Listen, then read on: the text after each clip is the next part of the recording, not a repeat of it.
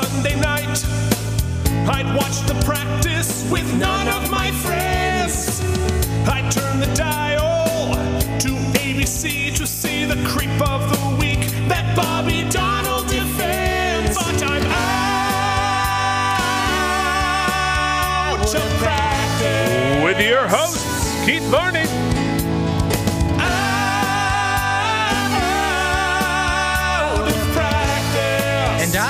Mike and Indeglio.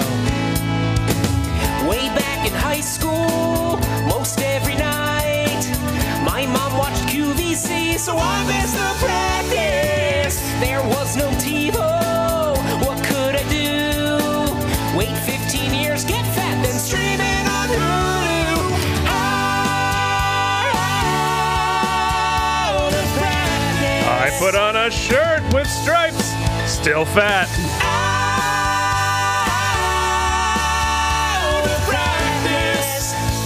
Back from vacation? Out of practice.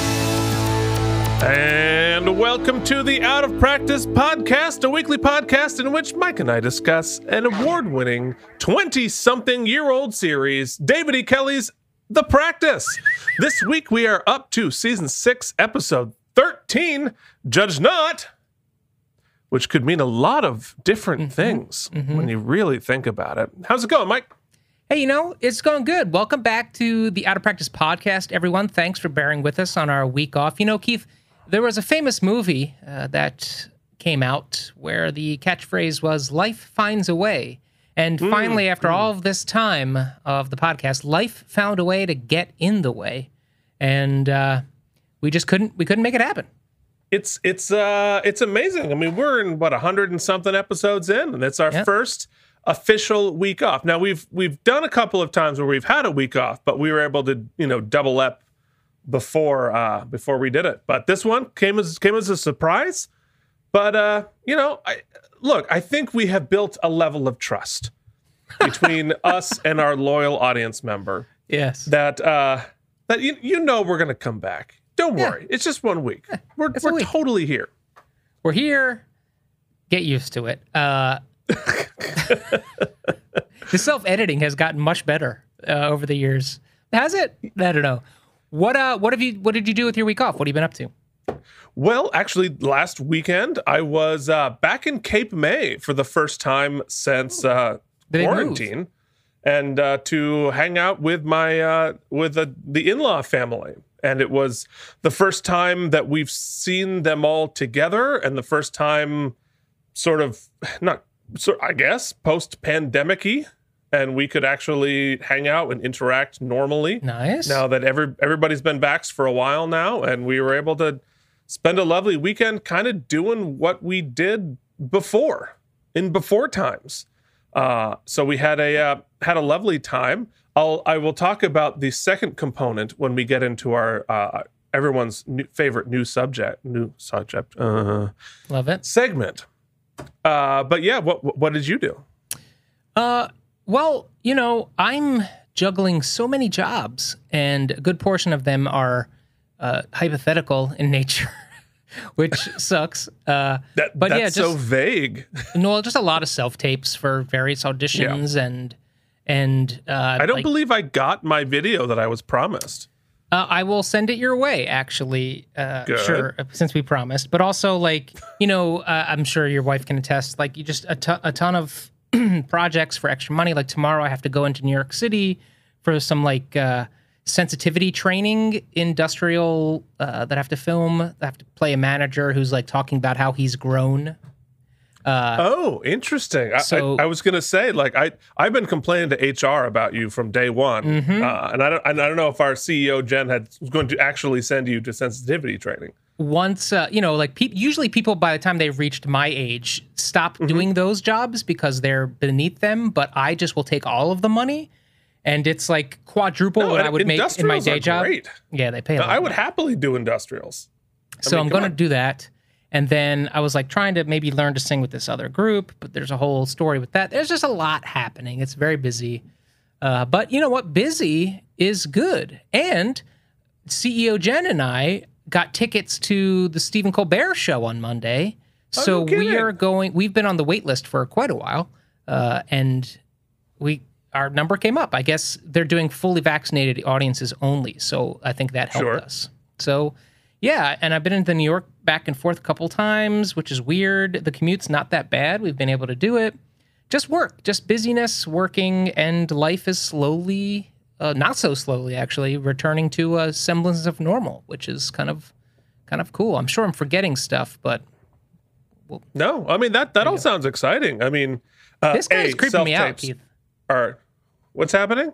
This guy's oh, the creeping guy. me out. Oh, the our Easter egg. Yes, uh, yeah, I went to the uh, Colbert show once back when it was a Colbert Report.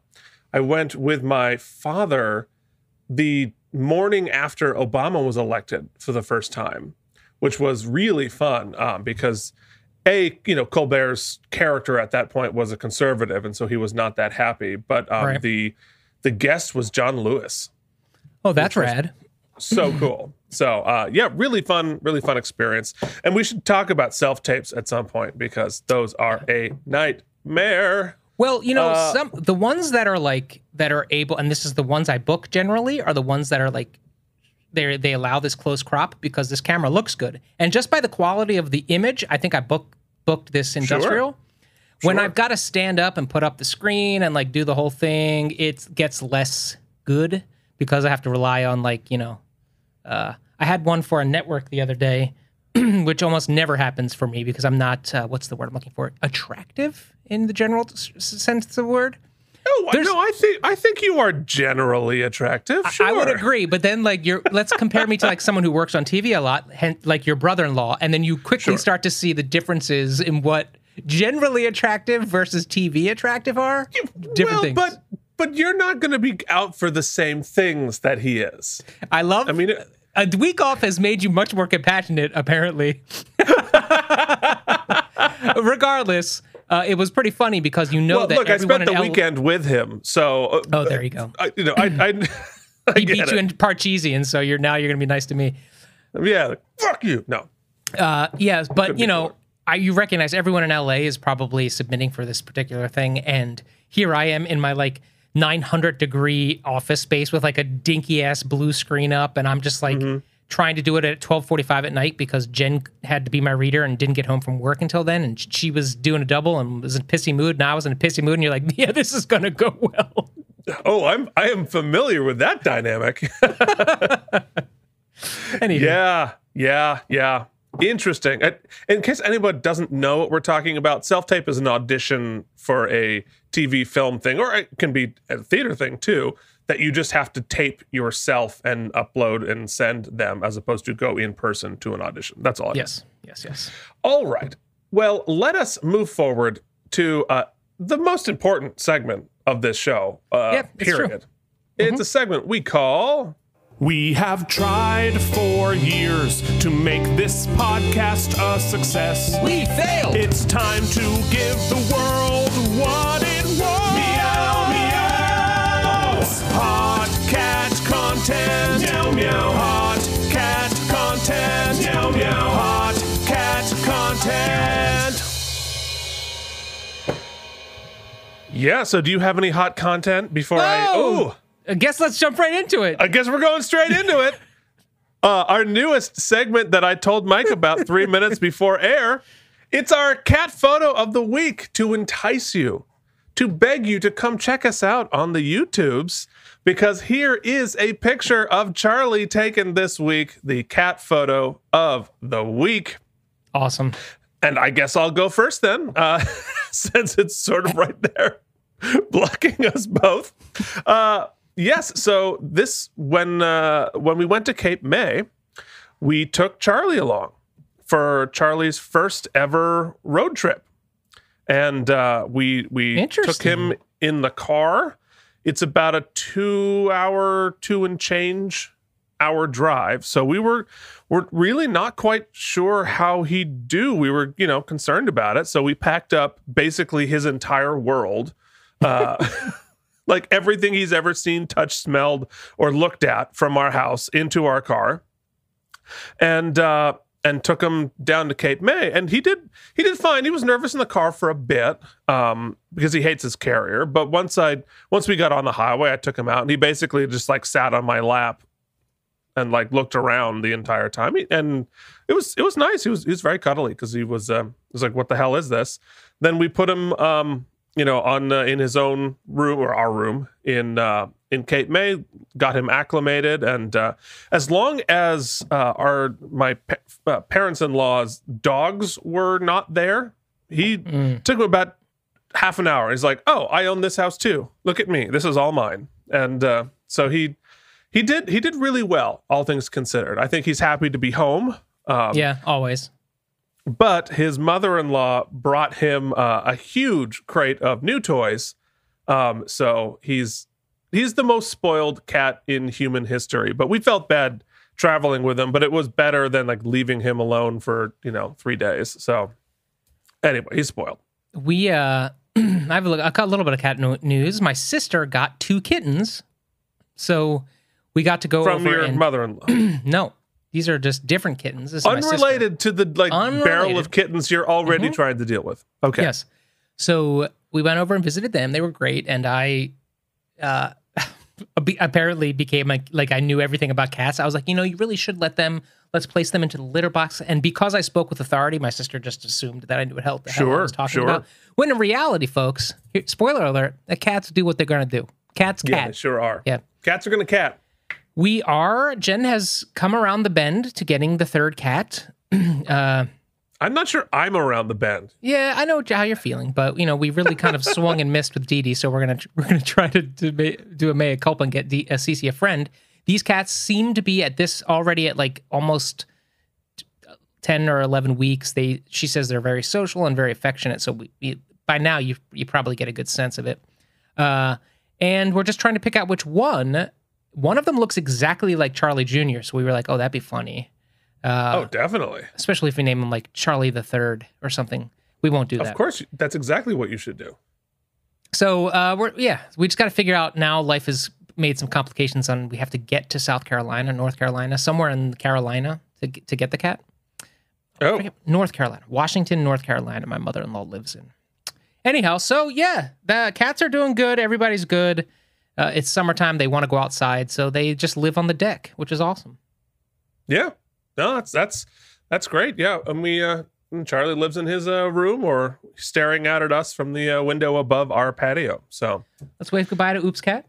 all right, bye, Oops Cat, and uh, let us move forward with uh, we we have everybody's favorite commentator and uh, and the love of Mike's life. It will be talking in filings and subpoenas. But first, uh, let's hear from our good friend moderator in a segment we call Filings and subpoenas. Filings and subpoenas. Filings and subpoenas. Filings and subpoenas.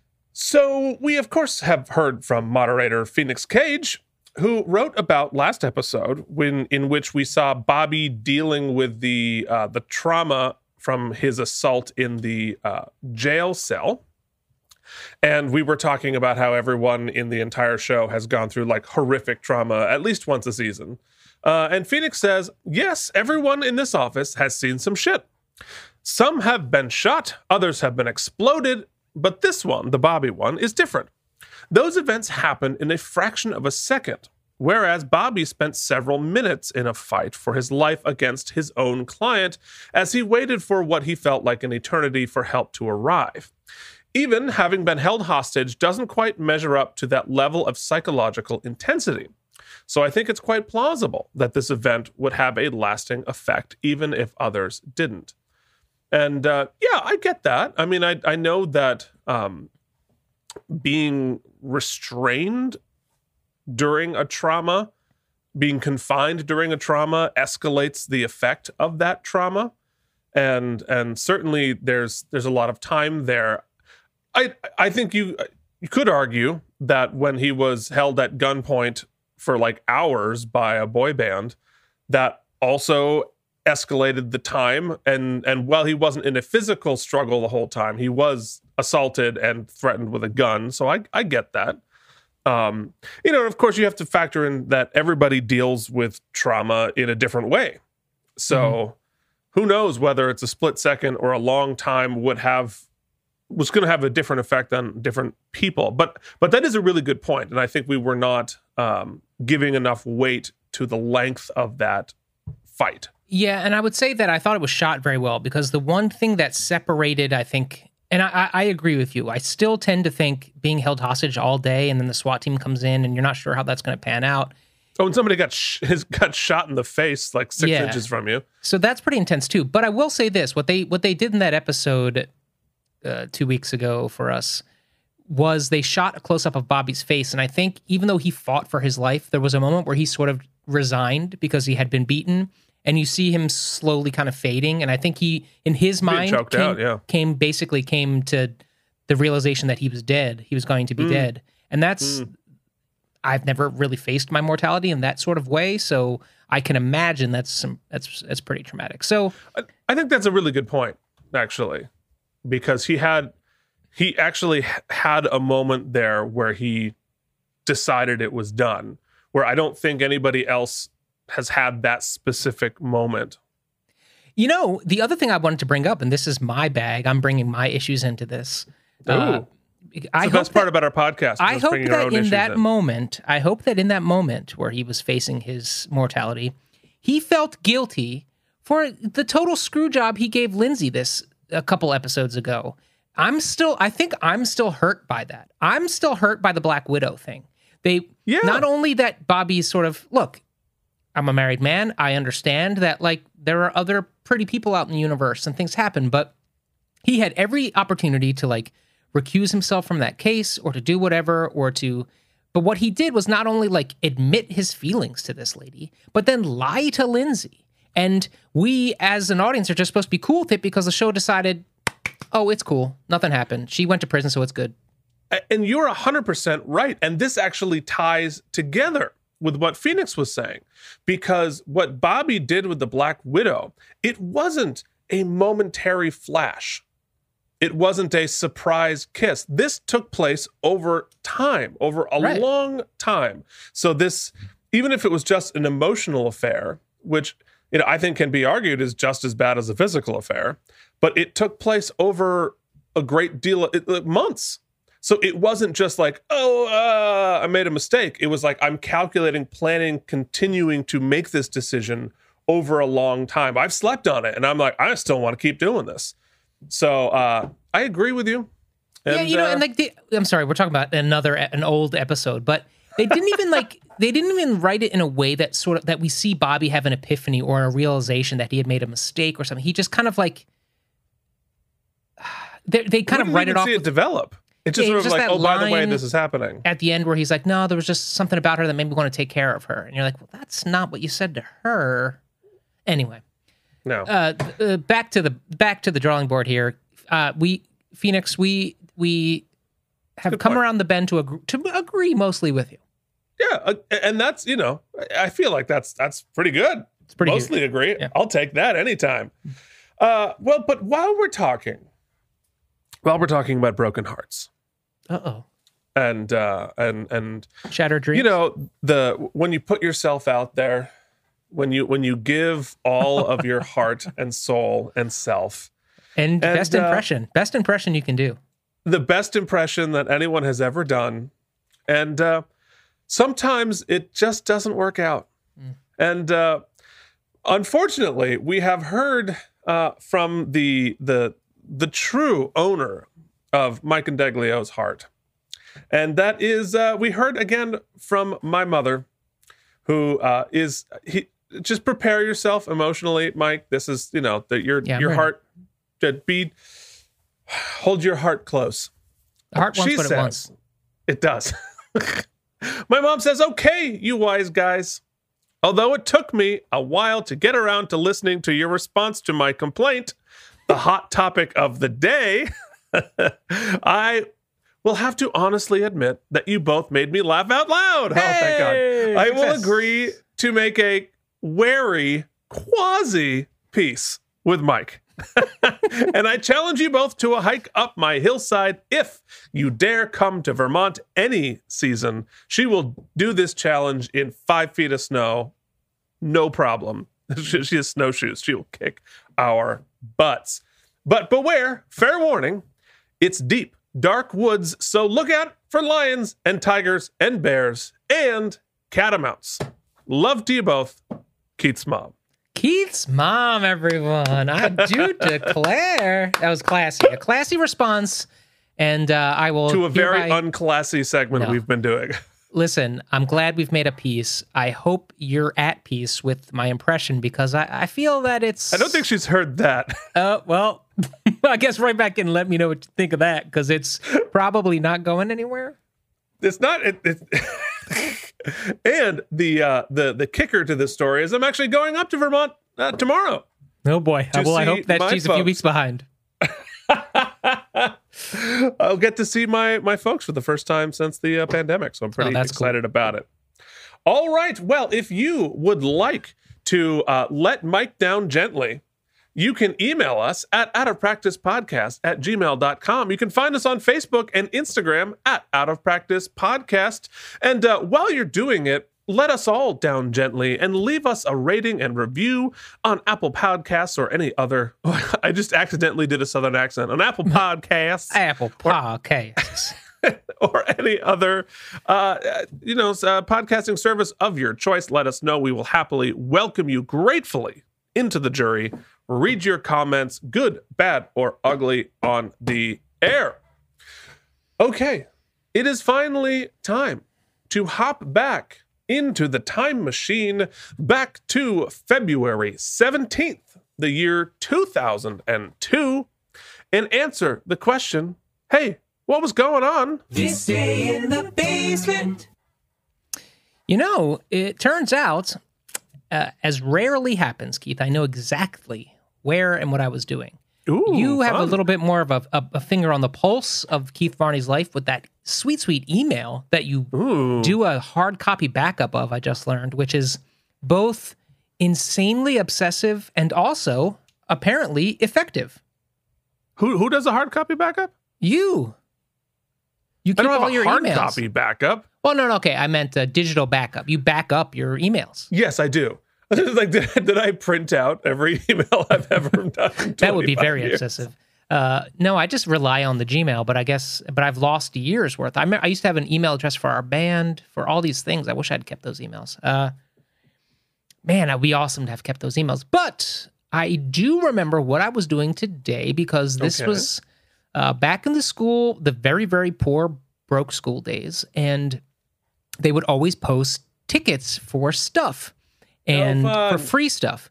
And I, you know, there's many of regrets I have from those days, but one of the biggest regrets I have is that I didn't go to all of the free stuff. I just Yeah. we just selected. Now, one of the things we used to love to go to was we would try to find tickets to opening day or near opening day stuff at the Met.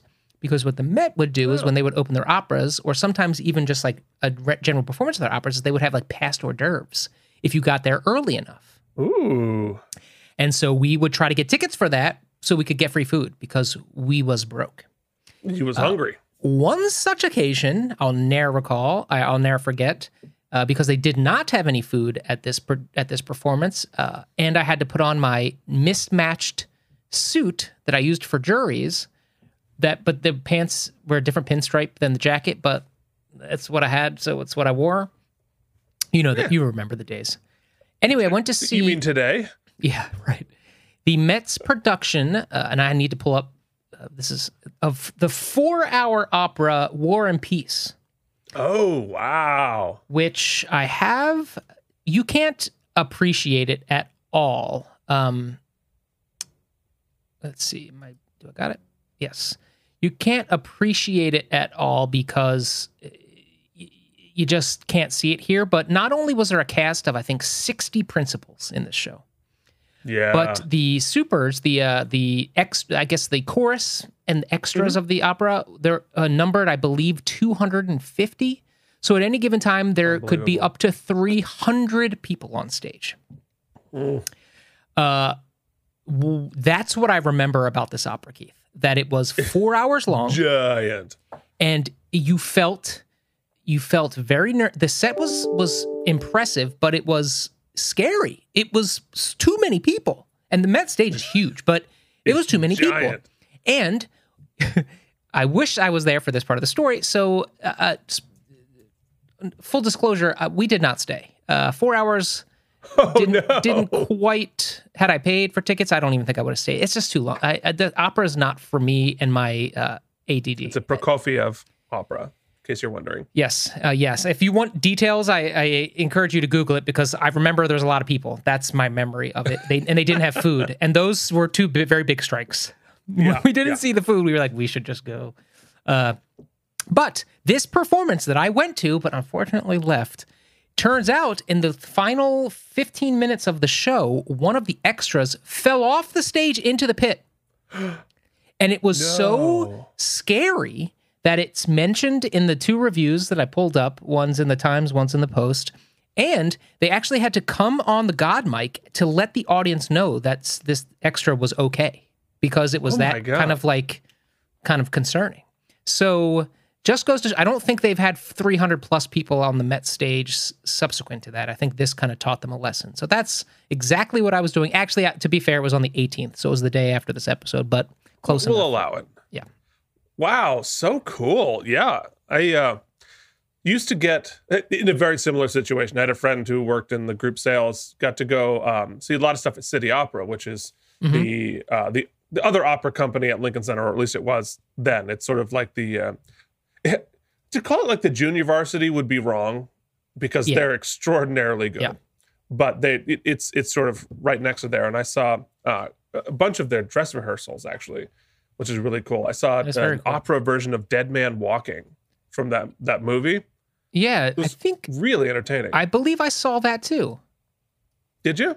Or did they do a Yes. Yes, that's I did see that. It, it had naked people. That's what Yes. I remember. We saw it as well. Yeah. And I and I saw a an opera version of Little Women, which was stunning. It was, and and then I saw the Broadway version like the next year, and I was like, that's not as good. Less stunning. Sutton Foster anyway, this uh, this has been opera moment with Mike and Keith.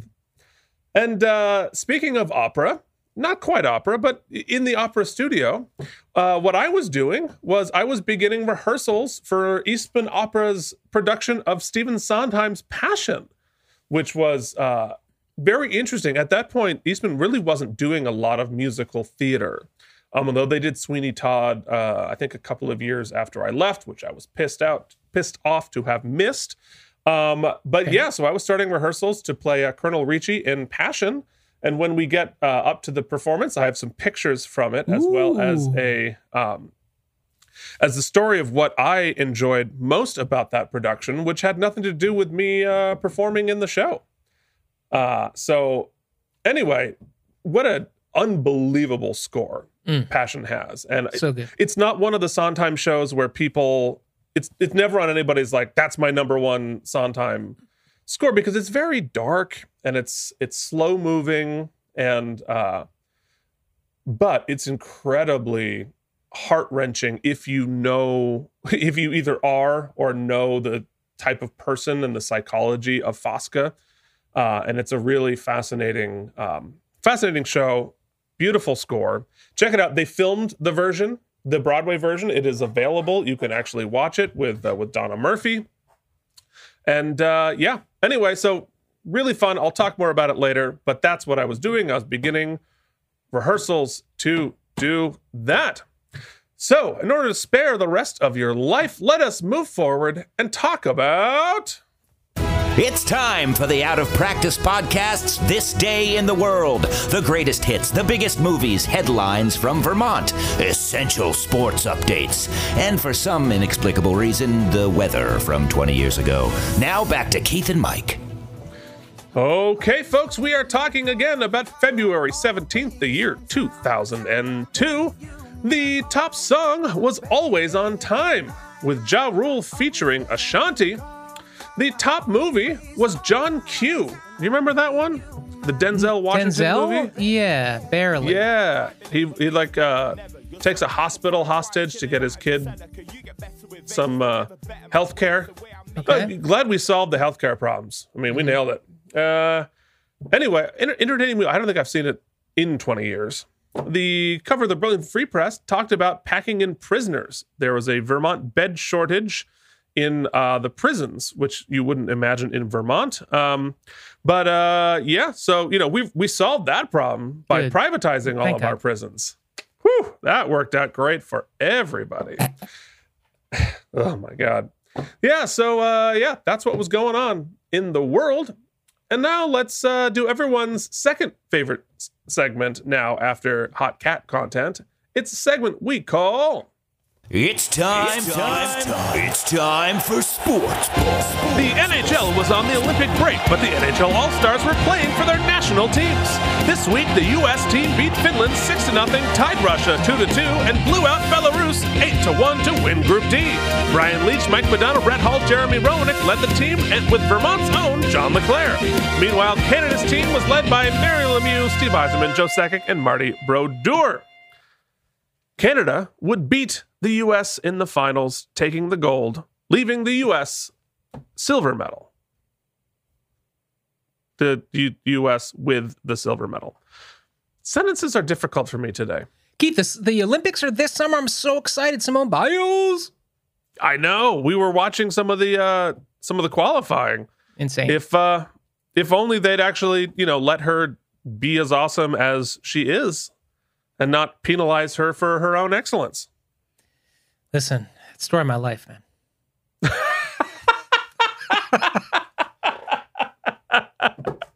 So, are, are you saying that you're the Simone Biles of uh, podcasts about the practice? Yeah, that's what I'm saying. Are we being Specifically that. penalized for our excellence? Are we just so much better than other podcasts that uh, that's why nobody watches or listens? Yeah, I mean, I think you nailed it. It's like a triple back, like a triple back pod nut. That's like my. Triple back pod nut. let's move forward. Let's let's Okay, just no, no, no. I want you to describe to me what a triple back pod nut is. That's like when you've got to get to a you've got a segue to a bumper, right? Mm-hmm, but you were just talking about like trauma and sexual abuse, and yet Right. you've got to get to oops hot cat content. Right. You've got you've got to maneuver and do like a triple back pod nut segue to get there. Okay. All right. All right. Yeah. Well, let's do a triple back pod nut and talk. I want a t-shirt. Hashtag triple back pod nut. Yeah. I did. I was wearing my out of practice podcast tee uh, to Dick's Sporting Goods yesterday, and this couple was walking out, and I saw them blatantly stare at my t-shirt and then start whispering to one another. I can only imagine they were like, "What a fucking loser!" That guy clearly has a podcast. We should put him on a watch list somewhere. Perfect. All right. Well, let us show mercy to our audience and I'm a human being. God damn it. My life happen. has value. And I'm not go. going to take this anymore. You know, we tried. No, no, no! Stop it! Stop it! We were doing so well. we were doing so well. Uh, I guess we we uh, did not stick the landing of our triple fist pod nut. Are you ready? Ah, yeah, let's try again. All right, here we go. I'm a human being. God damn it. My life has value. And I'm not going to take this anymore. It's time to talk Okay, we are talking about the practice season six, episode thirteen. Judge not. Is it a judge whose name is not? Not is spelled with a K, so it is. Is it getting tied up in knots with a judge, or is it judge not lest you be judged? Oh man, I don't know. interesting. Okay. Well, but I'll tell you, this uh, show has a teleplay by Jeff Rake, and this is his only episode of the practice. He also wrote on The Street, Miss Match, and he created the show Manifest, which uh, this week is the number one show on Netflix and got canceled. Uh, I don't know what's going on there. Hey. What a weird uh, situation. And it also has a story by Crystal Nix Hines. Who only worked on two episodes of The Practice. She last wrote on Vanished Part 1. So uh, if you hate this episode, eh, no more of these people. If you love the episode, yeah, eh, tough. Hey, fresh blood can't hurt though. Fresh Blood, yeah. And uh, was directed by Dennie Gordon, the veteran director who last directed on Legacy, which That's uh, a, that's a Raymond us- Oz. Red Legacy was That Raymond was Oz. a Raymond Oz. Yeah, we had to drink every time he said Legacy. And uh, leaves us with only one more thing to do, and that is ask the question. Guitar. supposed to mean? What's your problem? Keith, your guitar sounds. Is this the new Kontakt women when they shoot VSTs are going to be so good. What? What? What does Mike think's gonna happen? You know, what if he would have drank the curdled milk? Then what would have happened? You know, when you made me turn down my cans, now I can't hear what you say during the bumpers again. I said your guitar sounds with your new Kontakt VSTs are going to sound so good. I know. I should send you the uh, the demo of what I'm working on. Uh, you said you were going to do that yesterday. You didn't do it. Uh, Eh, do you really care? and no. So, uh, you know, you posed a lot of better questions about this episode than I even thought about. Uh, but what I was really working off of here was this. All right. Before I saw anything else. Our So- slate. So I also recognize that I have sort of dropped the ball with my predictions the last few weeks. They haven't been great, if we're being if we're being honest with one another. So this week I'm going for it here. I'm going to combine our Oh. sexy pitch and I'm going to get you. I'm going to be specific. Here's what I think is going to happen. Uh, Bobby is defending a client, okay, who uh, has his case is ironclad. He's got an ironclad alibi. Alibi that Okay. ha- that is something fancy. It's like a it's it, it's like a something with like uh, there was a hanging or some sort of murder with a rope, and it has to do with the knot of the news. Okay. That All right. is the exculpatory evidence that Bobby is certain will get us out. However, I've been I've been pitching it for weeks that Helen was going to get involved with ADA Low, right? Right. No. Bobby's starting You to mean he's- lose the she's case. not? Oh, look at that. So Bobby's starting Oh. to lose the case. Something's fishy's happening, and he start he catches a whiff of what might be an inappropriate relationship taking place between Helen Gamble, the DA of the case, and the judge. There's going to be a smoke show judge, and Bobby doesn't know if something improprietous is happening or uh, what the what. So we've got m- mega conflict. We've got a, an illicit relationship. We've got a weird like shipping knot or something. These all these things come together for a for a sort of a bottle episode of the practice where uh, it's all about it's very focused, no B case. We're just like talking about this, and it could be the end of Bobby's relationship friendship with Helen Gamble. Oh my god. Damn, That's a good one. I like it. I like it. Here, and here's your payment. I'll play it. Here's here's here's some of the guitar.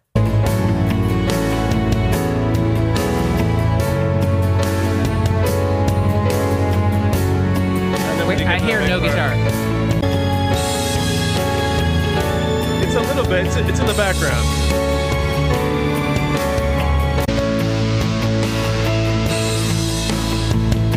That was just some of the the electric, but yeah, it's got the. It's all. It's it, you'll hear it's on Zoom. All right, hold on. Because you've done that, Keith, I'm going to give you just my slate. Just the slate. Yes, give me the slate. All right, hold on. Can you show it to us? Yeah, hold on. Hello, I'm Michael Indeglio, and I'm with Across the Board Talent, and I'm five seven and a half. Uh, I am currently in Pennsylvania, and my home base is New York City. As far as dancing, I took some dance classes in college, but I am always willing to learn and or simply make a fool of myself. Dealer's choice. Vivian, please come out of the bushes. Yes. Yeah. oh my god, you almost gave away some of the audition. That's So, yeah. amazing. Yeah, yeah, yeah. That's uh, that's what the embarrassment of our freaking lives is, people. So just many, many of those. Guys, we have just bared our souls for you here on the Out of Practice podcast. And now it is time to uh, spare your souls and move forward. And uh, you can listen to us watch the episode of the practice. Hop over to your podcasting service of choice. Oh, I thought you had like a whole spiel, but no, no, we're just we're just going with that. No, that's it. Uh, stare at the QR code that it takes 15 seconds of my life every week that is completely pointless. But at No the one has time, ever it, felt, used it. it felt great. It felt great. Yes, that 15 seconds that feels great, but nobody notices. yeah, A- A- aka my marriage. All right, moving forward. Can't wait for Jen's text on Where that will. Mike cut the episode here? Season six, episode 13 Judge Not. Back then, I was sharp enough to stick in the ground and green enough to grow. I, I said yes to everything. I don't wanna judge had you, me, but see? I- I can't There hear was the nothing I could do. No? At this point in my career, I was just an overworked prosecutor grunt. You know the feeling? Oh, there you Now, are. this is long, long before I became the esteemed Chief Judge Fleming, winner of the State Bar Association's We're at a Lifetime dinner? Achievement Award. I'll take that. This judge is winning an award, and I guess this is Am the judge that I'm, I've just guessed Helen's no. going to bang. In fact, Well, we'll I find am out. quite honored. I, am sorry. Oh, we got a drunk Helen. Practically Drunk by Helen. myself, just a bunch of sippers. Hey, do you guys have some gift bags over there? Guys, television trope. Y- y- y- guess what? Uh, we we're not certain she's drunk, so we're gonna like make her hair floppy. That's Yeah. that's an indica- indicator that she's wasted. It's so amazing. Like when I'm sitting out in the back deck, and the minute I get drunk, my hair just goes, even though I haven't touched anything or moved. Are we doing a thing like where we found out that like six seasons in that Jimmy was a gambleaholic? Now we're gonna find out that Helen's a, a, a, a raging alcoholic. That would be apropos for the season. Yeah. Hey. Firm springs for a table and nobody invites me? Shh. Embarrassing. Right, Judge Fleming, I forgot what a big deal he was to you. You know I like him even better off the bench. I'm just trying to listen. this is the room that would be perfect for his office. Now, Has he mind been on the show it's the before, Judge of the Fleming? He looks familiar. here I Uh, am, Well, let's talk about it. Chief Justice.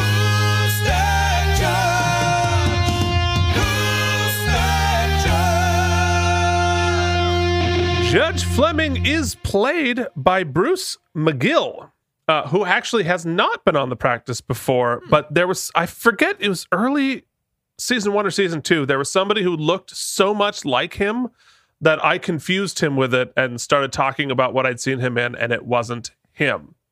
Uh, but Bruce McGill, you might know from such important shows as MacGyver, Timecop, another Timecop veteran, Rizzoli and Isles, Shades of Blue, and on Voyager, he played Captain Braxton in Relativity, Star Trek. Amongst other things, this guy's been. He's one of those guys who's like, oh, that guy. He's been in everything. Yeah. the United States move furniture. I'm sweating buckets. I mean, I'm, I'm pushing this. I'm talking huge. Let's talk about Cassell. Um, tomorrow in court, huh? Now, I know you think the Cassell case hinges on consent, but You're in no shape to argue this tonight, counselor. can you two take it outside? Very good idea. Bob, your client is a bad man. He deserves to be in jail. Helen's being a I'm little forward, and Lindsay out on the ain't street. having Maybe not, it. but you're gonna buy me a new tie. I, I A mean a little it. handsy with Bobby. You're not taking me seriously. This is gonna go to trial. She's very Buddy, drunk. I'm gonna win. Oh, God. We've got a sexual comic pratfall. Sexual comic pratfall. The lady's gonna land on the dude on the floor, and they're gonna be awkward in front of his wife.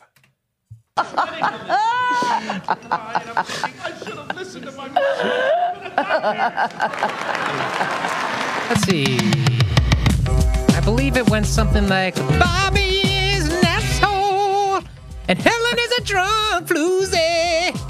Floozy, floozy. Although I'm not sure what Bobby necessarily could have done. He could have No. established, you know, force fields with the uh, handsy X. Now I'm all for like let's make sure nobody gets hurt. So let's like let's definitely stage the fall. But sometimes it can be so staged that it's choreographed. Like that looked like a Viennese waltz through over the chair and onto the floor. It was so it was so deliberate. like the Viennese waltz that you just did for your self tape. Yeah, you know, Jen wouldn't. Jen refused to be a part of it, so I just like I air waltzed. Good for her. She was right. She made the right call. At which time you arrived at the defendant's house? So this is the case that Helen wanted to discuss over Now. Officer Chen, can you describe what transpired? I knocked on the door, announced my presence. Cassell's girlfriend answered, said he wasn't home. I requested permission to search the premises, and she, the girlfriend, granted my request. I did a protective sweep of the common area, then I heard someone talking down the hall. And at that point, I approached the room with my weapon drawn, pushed open the door, and entered. was anyone inside? No, it was the TV.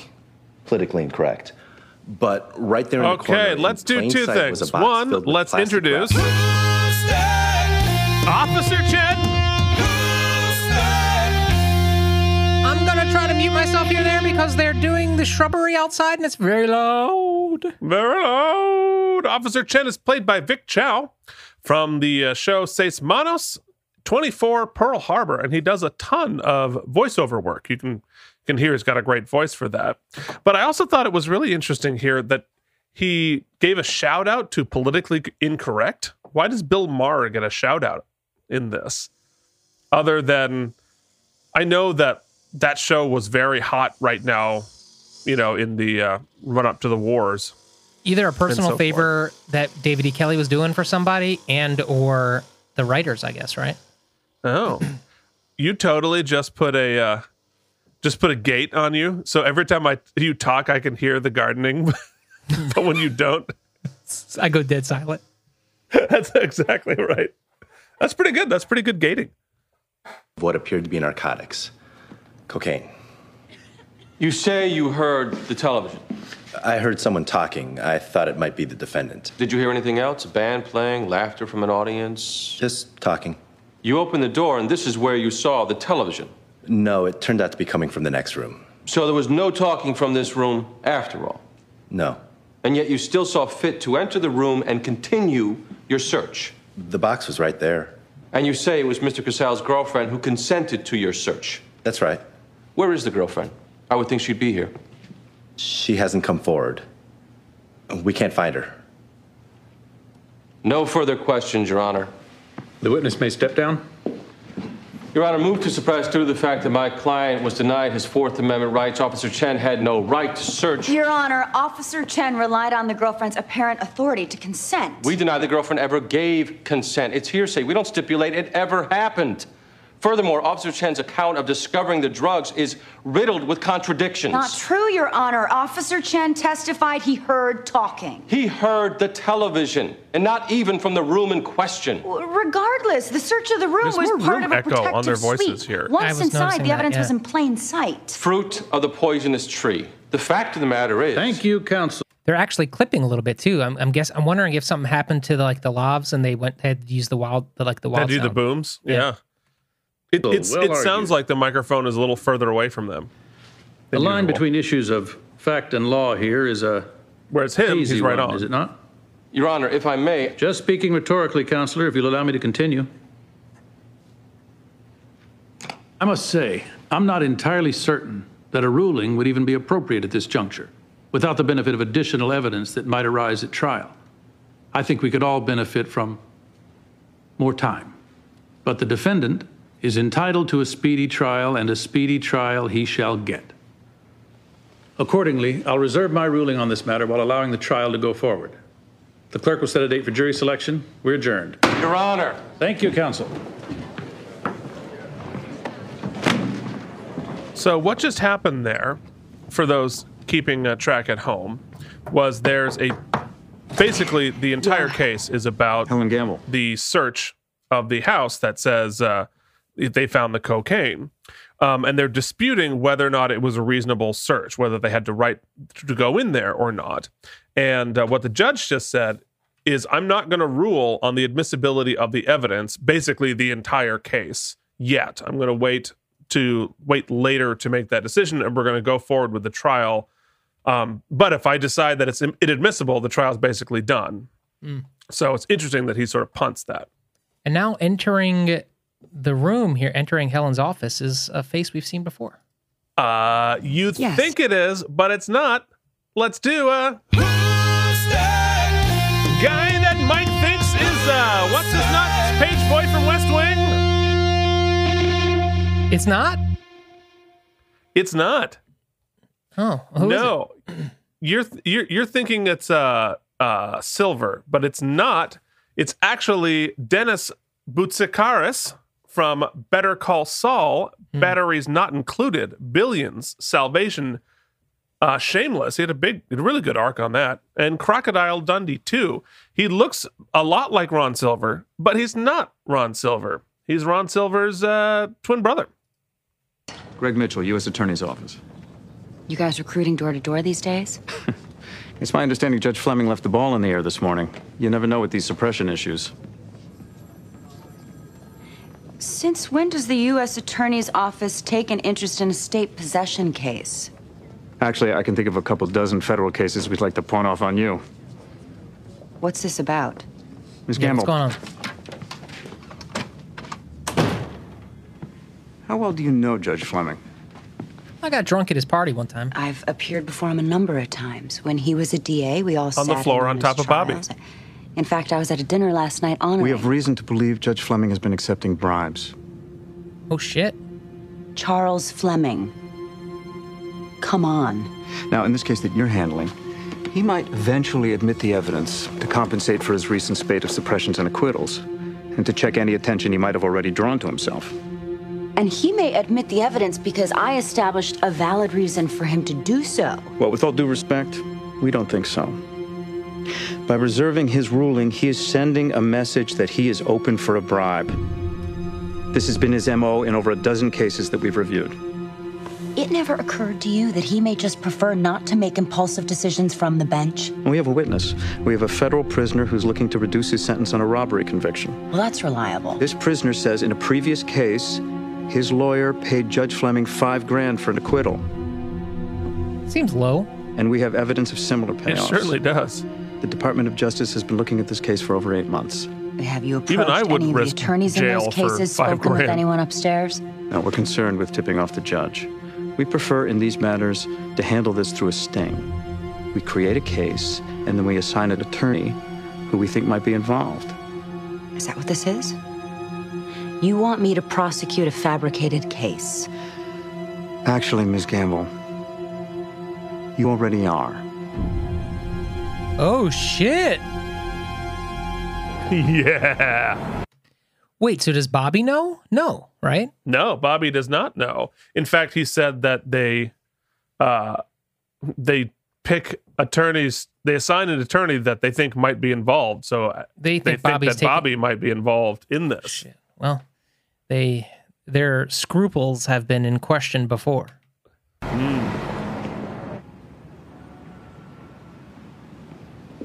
So they're basically asking Helen to not only basically run a sting on the judge, but in it eh, indirectly Bobby as well. That's right. What's going on? Cassell, what are you doing here? Bobby, it's okay. Like hell it is. You can't meet with my client without my approval. Greg Mitchell, AUSA. Oh, so I guess they're not doing And Bobby. this is Agent Donegan, FBI. They're gonna work together, buddy cop.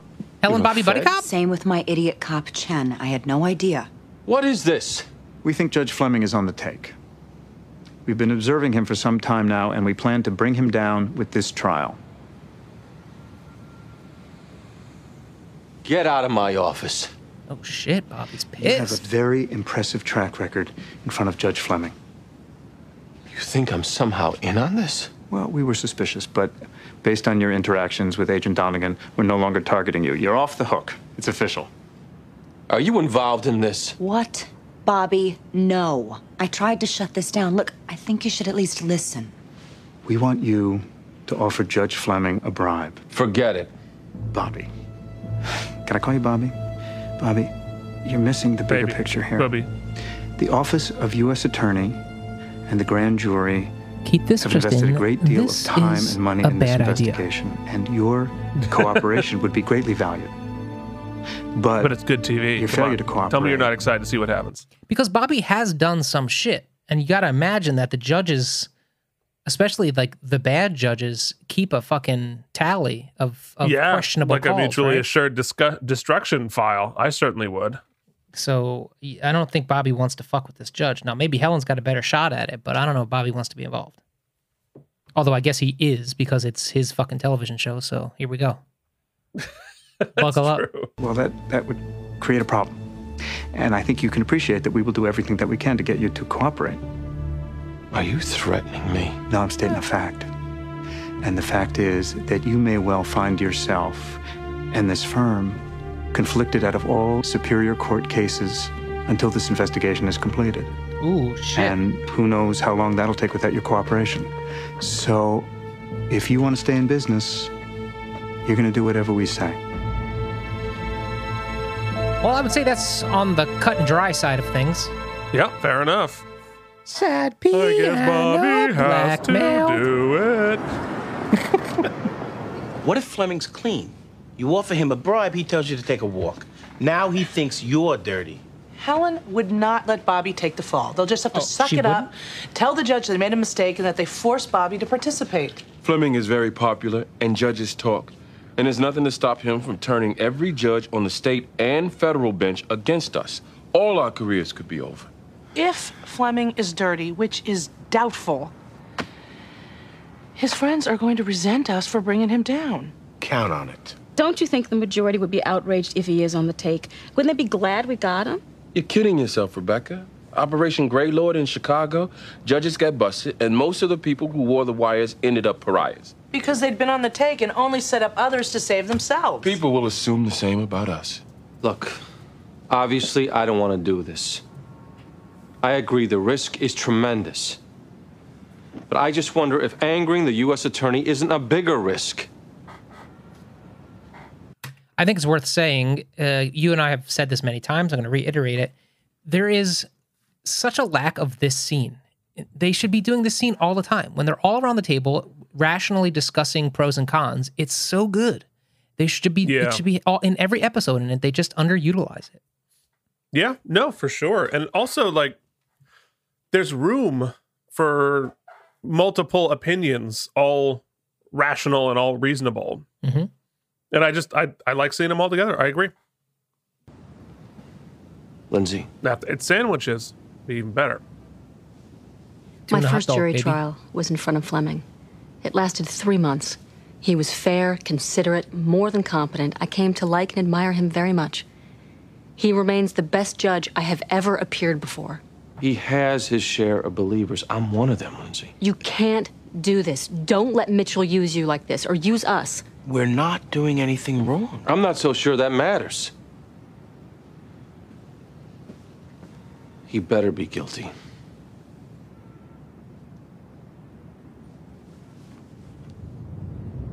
I mean, I personally am super psyched for this storyline. Yeah, let's see how it goes. This is just like Donnie Brasco. Lucy, do you mind? Actually, Brasco was FBI. How amazing was Johnny Depp? Johnny Depp is an actor. The real Donnie Brasco was amazing. You knew him? Can we get on with this? Fleming is going to need a signal that you I'm going to let you pause it and talk about this guy so you can look at Bobby with his shirt off. I was gonna say we get everything you want. Bobby with his shirt off, Lindsay being thirsty, or uh, Lucy being thirsty to Johnny Depp, and a really hotshot federal agent. Yes, indeed. The hot shot federal agent is played by Christopher B. Duncan, who has gone on to become uh, pretty big after this in shows like Black Lightning, Veronica Mars, The First Family, The District, The Jamie Foxx Show, and Veronica Mars. For some reason, I wrote it twice. And when he gets on that basketball court, he be Duncan. So the first thing that you do in court this morning is you waive the jury and you request a bench trial. I'll have to consult with my client. This is how most defense attorneys seem to be approaching the judge. It shows that you're willing to put your fate in his hands. Okay, say something. You're pissing me off. Perfect. Okay, you can button up. Yeah, he's pissing Keep Bobby this in off and pocket. turning Mike When on. you're ready to record, click it once, and you're rolling. How am I getting through security? You know, we've got microchip computers, we've got satellites in space, we've got a Tesla orbiting mm-hmm. the the cosmos, and yet we can't come up with better mic technology. Look at Bobby's shirt. I mean, that wire is it's like you're running an, a, a, a s- a deep sea internet cable. I mean, that thing is gigantic. Well, I, I hate to be the one to uh, remind you that uh, this was actually done 20 years ago. So they, we didn't have a, a Tesla. no, well, even so, come on. Wearing this. Agreed. Walk through the detective I mean, carrying think about it this one. It's like a giant piece of masking tape. They didn't even get some like good mic tape. I mean, it's just just bush Well, league. for well, for instance, they're all wearing lav mics right now, right in that scene, and we can't see it. Mhm.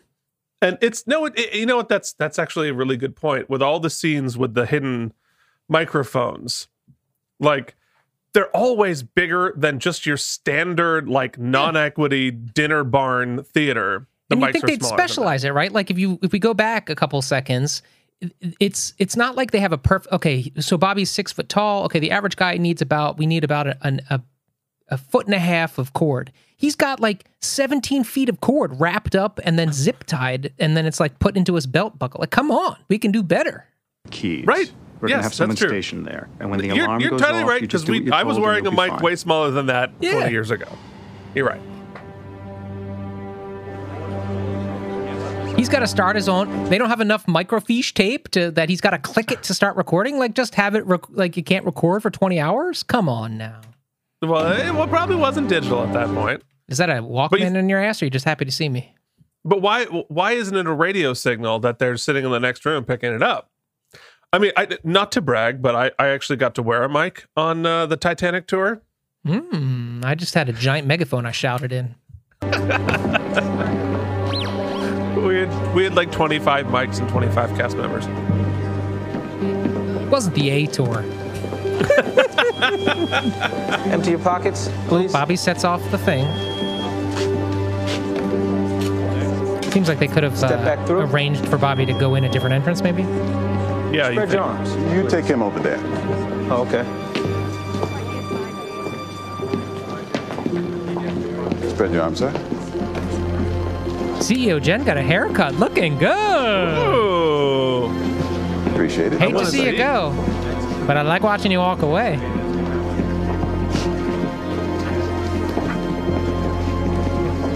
Well, while that awkward interaction was happening, Bobby got through security.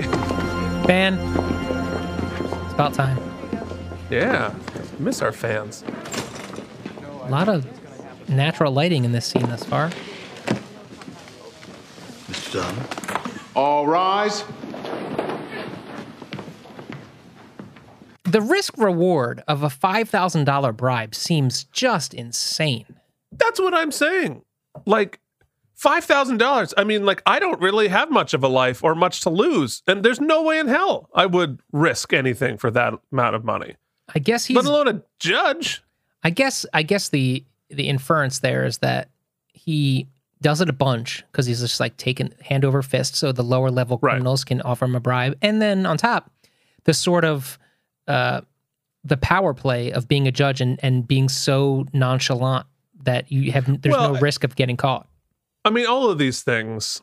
I mean, so many like incredibly powerful rich people do stupid things because they're because of the psychology of it, not because they need the five thousand dollars. It's it's like any any of these politicians or judges or whatever getting caught with a hooker or getting caught taking a two hundred dollar bribe. Like it's all about power. Now, I'm also fairly confident that I watched the documentary. Now, my, I'm afraid that it also could have just been like a episode of SVU that I watched that I'm confusing as a real thing. But I, I recall there being a, a case or a conspiracy where a judge. No, I'm pretty sure this is a real thing, where a judge was uh, taking bribes to send uh, clients or was sending clients for low level offenses to like max prisons in, in like a pay for Oh, yeah. thing with the prison. For well, it, it goes back to the for profit prison thing I was talking about. Like, yeah, they were they, they were sending people to prison and being getting a kickback from the prison, which was making money on them going there. Yeah. That's probably both a real thing and an SVU. Be seated. Most things are at this point. Good morning. Your Honor. Morning. You'll forget Good morning, Bobby Donnell for the defense. You want five thousand dollars? Forget my impropriety. It's a cold one today. All right then. In the matter of the Commonwealth versus Cassell, if there are no further motions in limine, I believe we are ready to begin jury selection. In regards to voir dire, counsel, as you may know, I typically. Your Honor, if I may.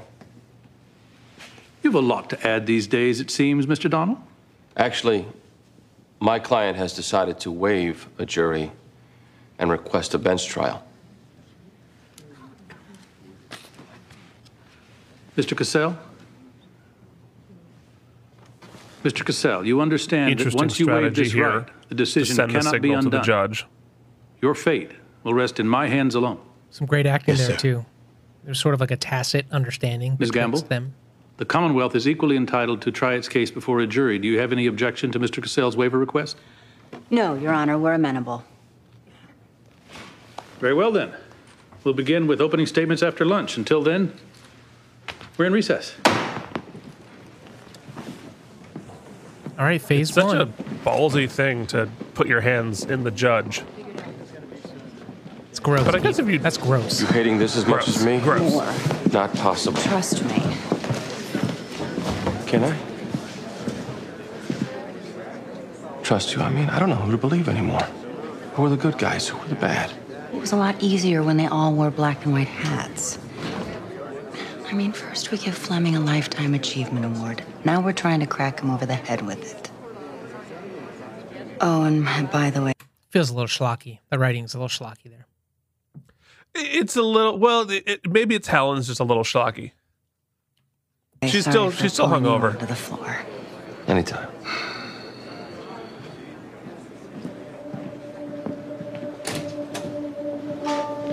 All right, Bobby. I got a big stack of money in my pocket. So Bobby's about to follow the judge into the bathroom. and he turns on his medic alert.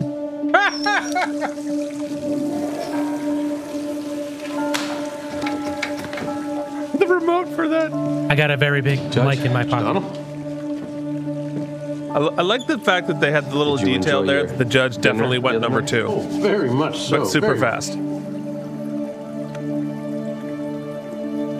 Rumor has it that I got a very big dick. a circuit appointment. Yeah, I learned a long time ago not to put too much stock in rumors. You'd be wise to do the same.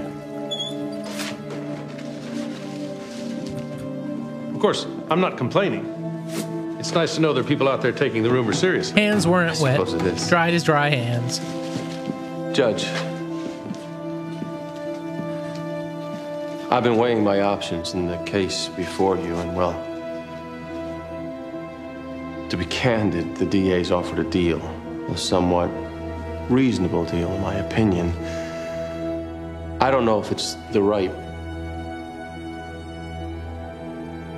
Mr. Donnell, are you asking me to handicap this case for you? Thinking out loud, Your Honor. Well, keep it to yourself next time. That way, our pleasant chat won't seem more like a highly improper ex parte discussion. Judge, I had no intention. We're done. Oh shit. Oops. So he's either clean or he's he sniffs a rat. Damn it. Or he sees the uh like the Xbox they strapped to Bobby's chest. The man cut me off way before I even got close to a bribe.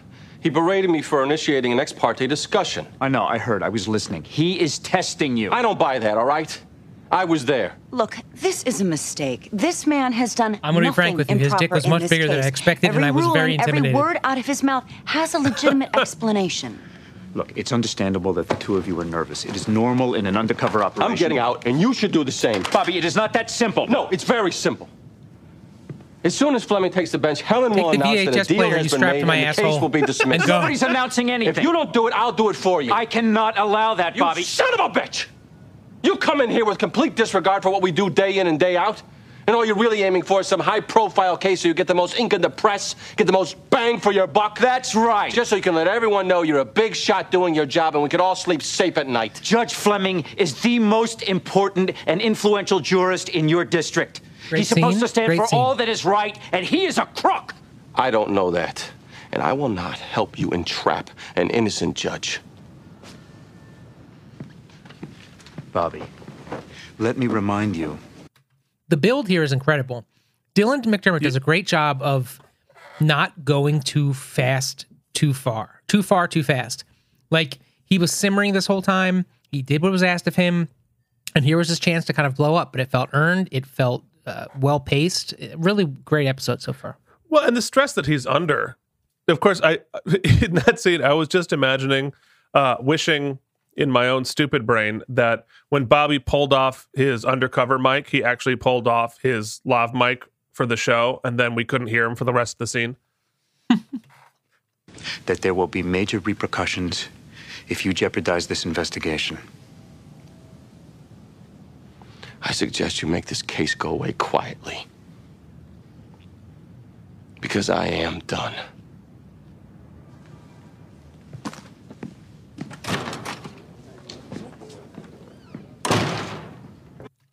You know, it's good that I'm glad that we had that scene in the court in the conference room because what Bobby hasn't expressed to this guy to the federal to the fed to the feds is is the truth. If the, if he is clean, it's sort of a, it's sort of a damned if you do, damned if you don't, right? If he's guilty, great, but still, other judges could be pissed at Bobby and and question his motives going forward, right?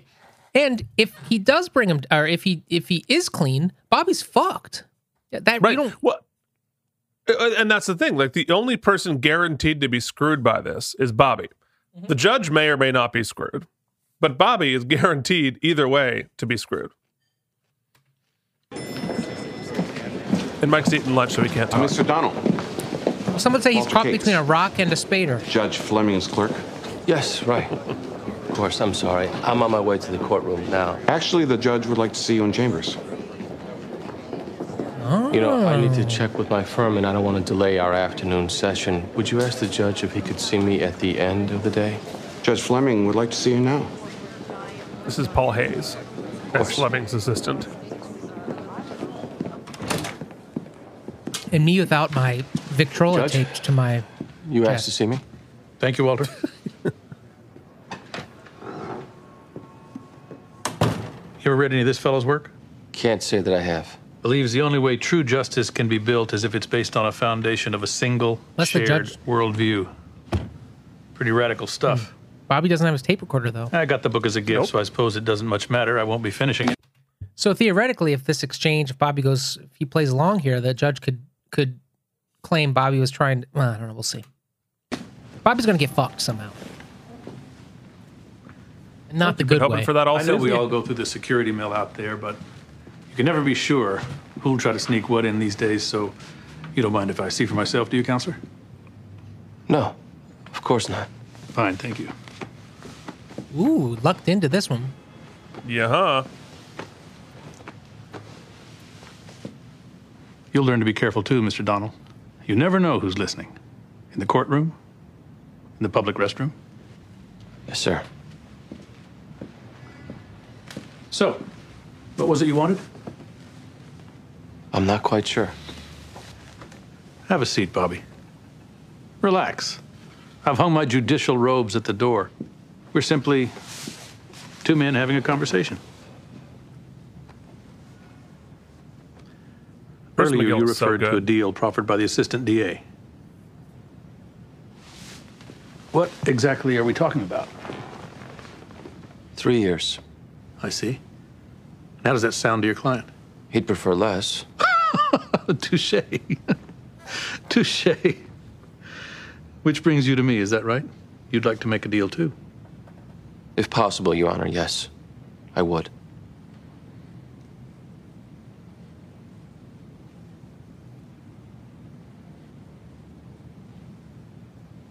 $10,000. Now we're talking.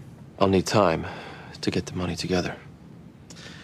Yes, well, I have no intention of sitting through an entire trial when I already know the result. If we're doing this, we do it today. You can have an hour. I think I can make that happen. Then I think you've got an acquittal. Shit. Wow. Great shot. Good job, Dennie Gordon.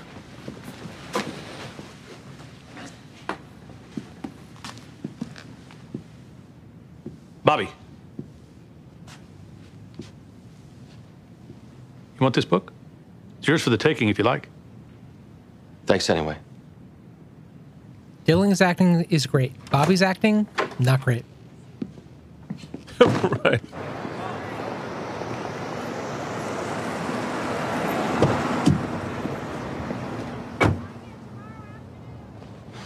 He made the offer. And you didn't have the wire?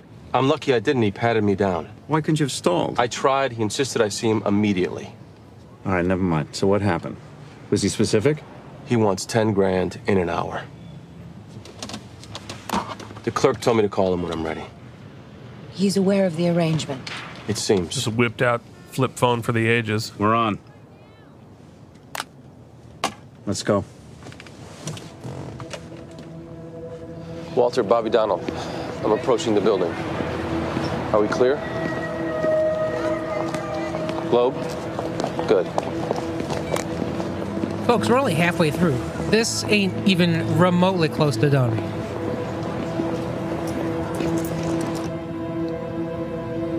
So they're doing the handoff to.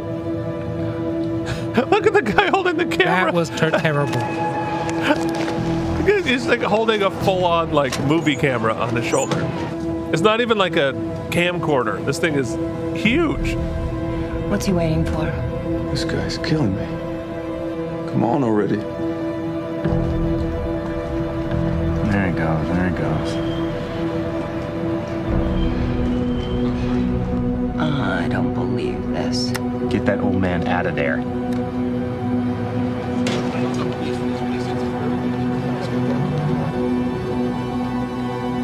So he waited too long. Somebody tried to take the paper with the money in it, Nice but he work, switched it. Walter.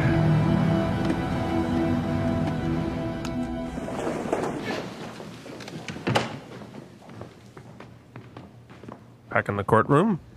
Be seated.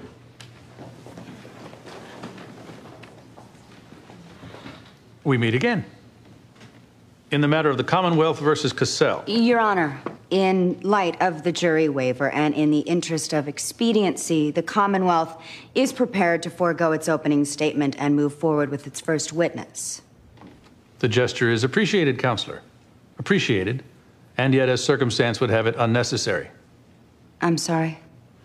Over lunch, I had the opportunity to sink my teeth into the issues raised by counsel in relation to the defendant's motion to suppress. And having been designated the sole fact finder, my stated concerns about the intertwining of fact and law are now moot. I am prepared to rule. I see. After extended consideration of the testimony and applicable case law, it is my conclusion that the state's procurement of the narcotics resulted from a search that improperly exceeded the parameters of the Fourth Amendment. And while it pains me greatly to bar the introduction of such plainly incriminating evidence, the state's infringement of the rights of the defendant leaves me no other option. The motion to suppress is therefore granted. Your Honor, the defendant moves for dismissal of all charges. Ms. Gamble, read my written ruling. I don't see any way around this. The prosecution places its objection on the record. Oh, guy's really selling it here. Very well then. Yeah, feel like Helen would be fighting a little harder than that normally. Noted. I think Judge knows he's fucked right here, so he's going to Case do something dismissed. crazy. Okay, let's go. They're going to do it right here. Judge Charles Fleming. Well, I think he knew he What's was going fucked. on? What could he, Federal could he do Bureau at of that point? Investigation. This is my courtroom. How dare you come in here like this? Judge Fleming, you're under arrest. What are you talking about? You don't have any authority. What is happening? We're You're under the arrest robe for off. accepting bribes. We're extortion, literally disrobing you. obstruction of justice, and racketeering under Title 18 USC Section I don't think they would move in and You have the this, right to remain silent. this theatric. Anything you say can and will be used against you. TV, Mike. It's You have the right to an attorney. If you cannot afford one, an attorney will be appointed for you. Oh, there's a, a stare down between Bobby and the judge. Oh man, this guy's great. Judge is pissed. Yeah, Bruce McGill's man. Very underrated. Please, Judge. We don't have a comment, please. Submission. Please, please, a comment. How much money is involved? How much money are we talking about with the alleged bribery? And with reference to the remaining counts, how does the defendant plead? My client pleads not guilty to each and every one of those Now charges Bobby's gonna have well, to Your Honor. testify Very well. and be cross-examined. The court will schedule But a folks, preliminary hearing we have for something one very important week to do. from today. In the interim, we were I know that lawyer from somewhere. So, our good friend, Judge Fleming, has hired an attorney. An attorney played uh, by an actor by the name of Gregory Itzin, who might have been in. Yes. Most recently, Michael Stanfield in Liberty Bells. But guess what? He was also Al Daly in Triple Save dip. the Mule. This is a official triple dipper. And you know what you get? When Super you're bumper. a triple dipper, you get super bumper!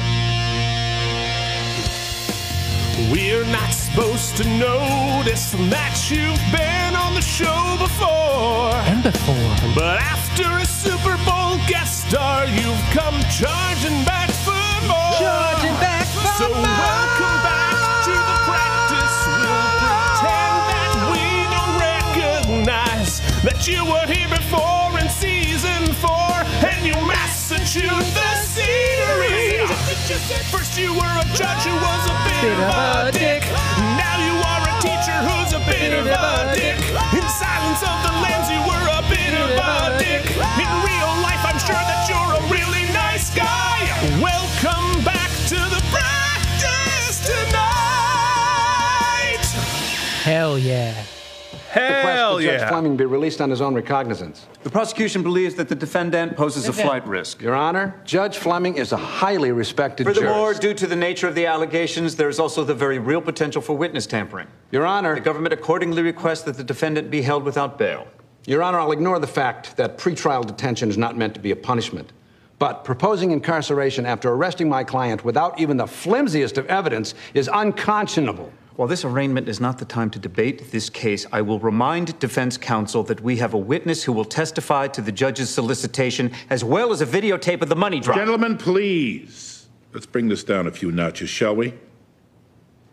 His judge is David Sage. Mr. Anderson. Judge Fleming appears nowhere on this videotape, and there's no reason to believe he was involved in any alleged scheme in any way. Your Honor, as I said, these are issues to be raised at trial. This already shaky case, where there is no audio or video documentation of my client's involvement, is based on the highly questionable testimony of one man, attorney Bobby Donnell. I have to object. Bobby Donnell, the prosecution's only witness, was charged with the passing of information from the DA's office that resulted in the deaths of two police officers. Mm. He was also charged with the murder of a third Keith man. won't even let that Hicks. go. Mr. Donnell was cleared of any wrongdoing in uh, both cases. He's only been charged with murder twice. Anything that Mr. Donnell says?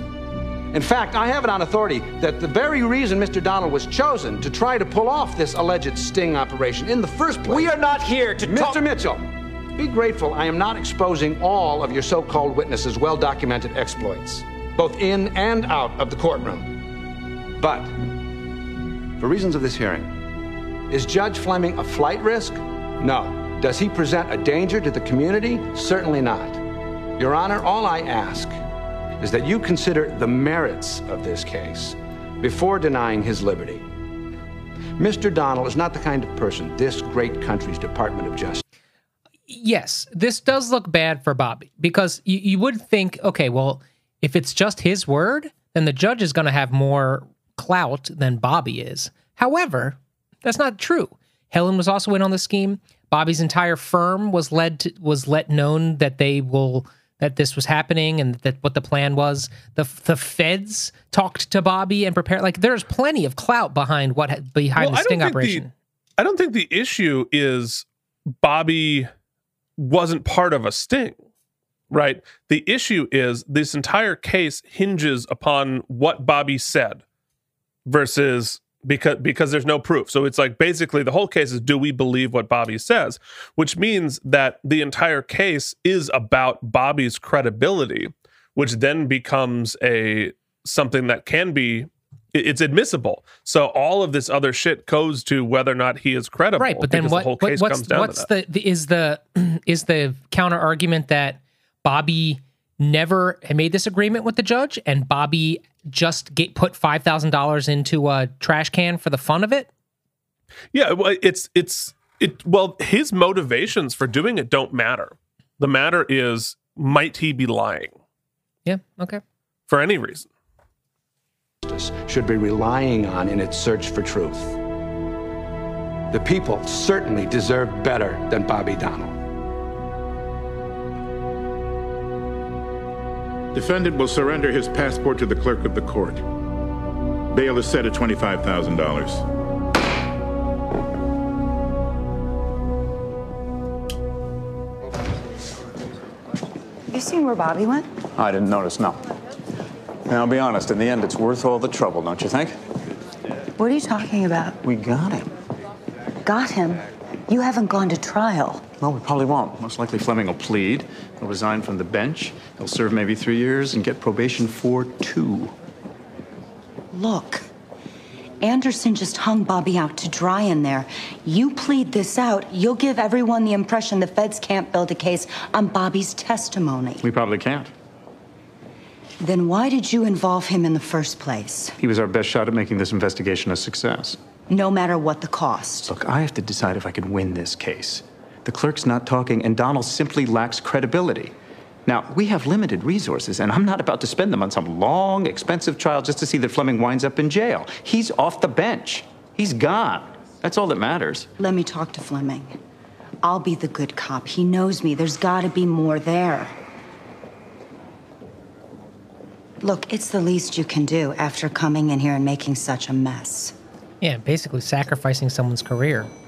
Yeah. Fake Ron Silver's a dick. I don't know the purpose of this. My client maintains his innocence. We have nothing to offer. Your Honor, you're not the real target of the government's investigation.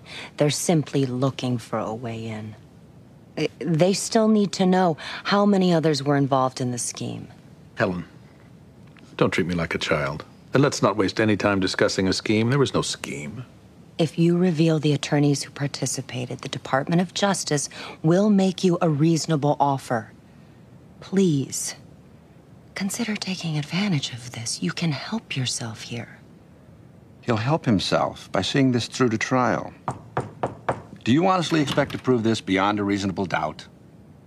On what basis? Bobby Donnell's testimony? If we could have just another minute, I think we can make some progress here.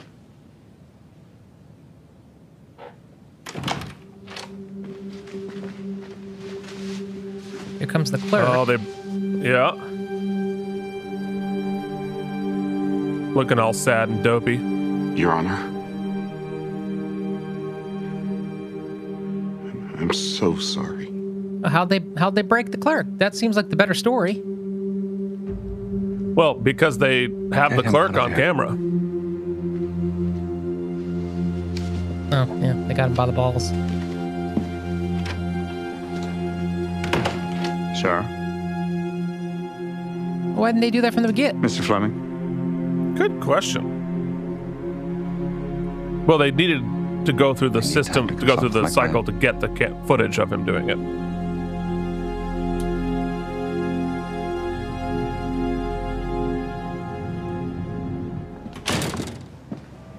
Still a lot of time, Keith.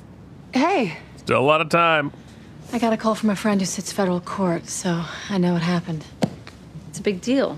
About Fleming, of course, but also about Bobby getting lynched by Anderson. I came by to see how he's doing. He's in his office. He won't He's talk. pissed. Oh, that's Bobby. Yeah.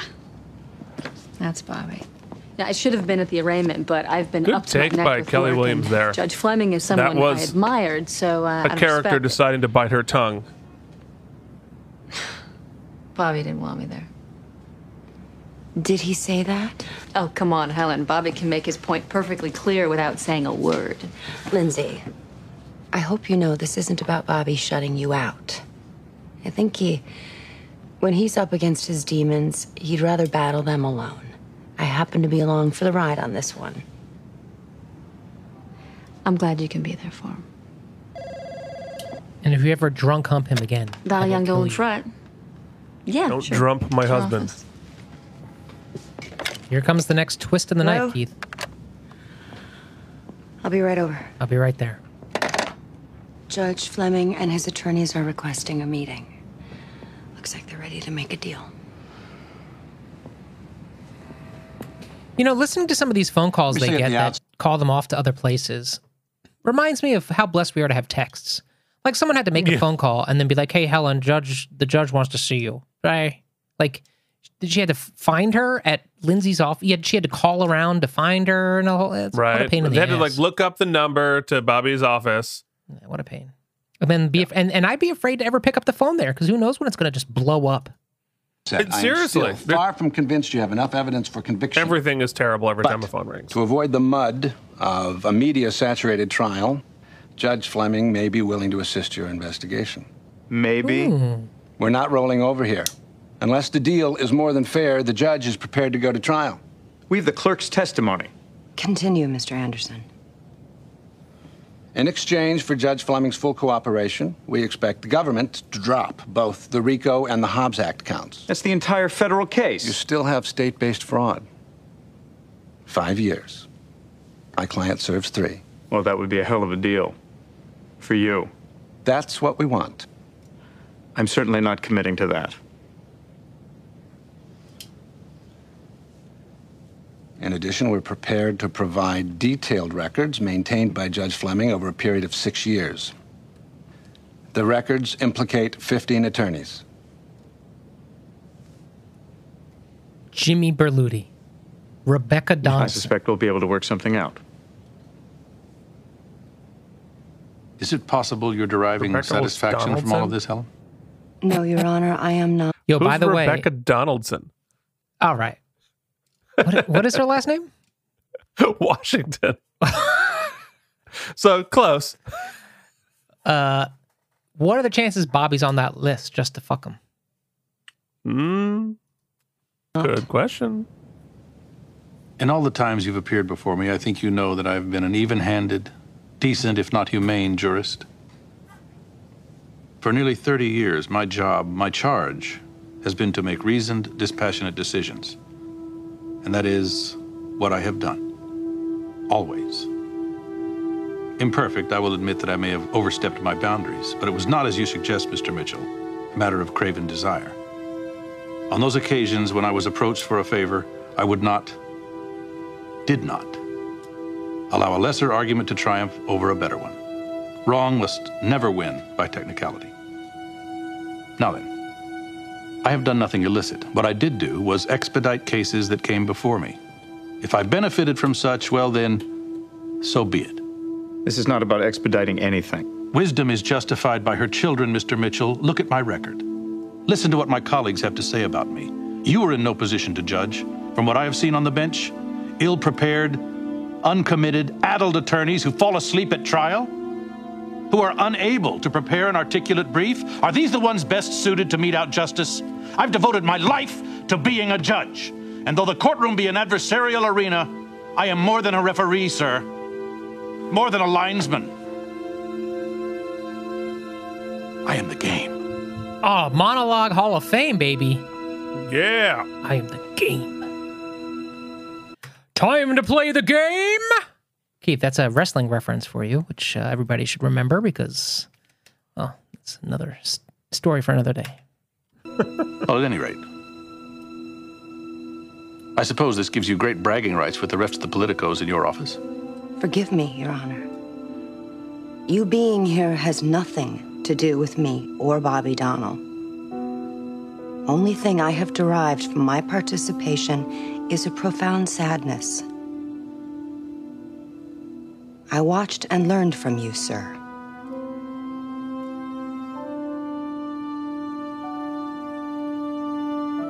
It appears that chapter is closed. Lara Flynn, excellent. You have in this cast out the dirty judge. Justice Yeah. is restored. So there it is. Here's the list of names. No one has reviewed it, not even my attorney. Let the bloodbath begin. Clever. Yeah, he knew that was coming. Speaking and he just shot himself in the brain. Speaking of trauma,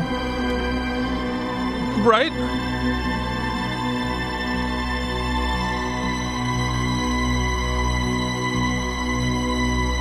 So that happened.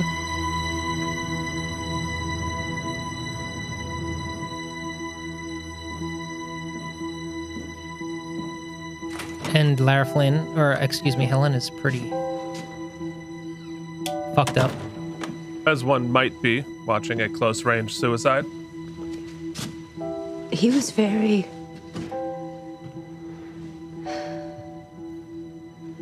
It's as if there was no doubt in his mind this was his way out. You know, generally, sometimes those monologue bits seem a little out of place. Like nobody would actually do that. But if it's if it's your swan song and you know you're going out, it it, it justifies the monologue. And you're a judge known for being loquacious and enjoying the microphone. I am the game. he could have started over. Uh-huh. I think that's probably what frightened him. Nobody can really start over, can they? Ask Denny Crane. I'm sorry I had to be there. Yeah. Hmm. After it happened, it was a madhouse. Between the cops and paramedics. I came right up here and called you. I didn't know what else to do. I'm glad you did. How are you doing? This, uh, It's been a rough week.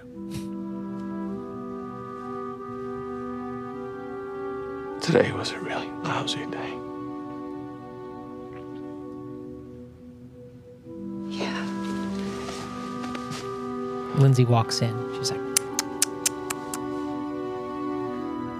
Yeah, I mean, certainly getting some Your wife's worried some about uh, you. grayish vibes here. She's always worried about me. You be okay tonight? Yes.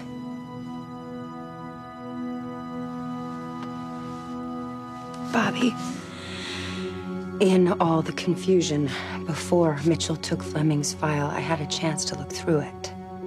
fuck. I actually removed a folder. Oh, of fuck. course, it's Bobby Donnell.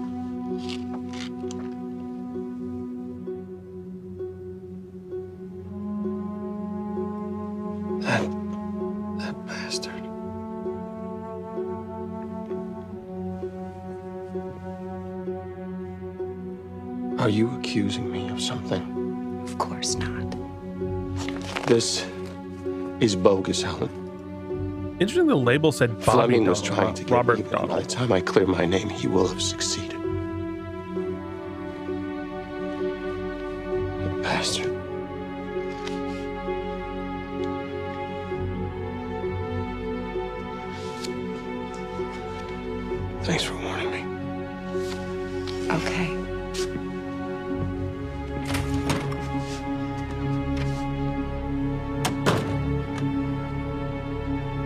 You gonna do, Helen?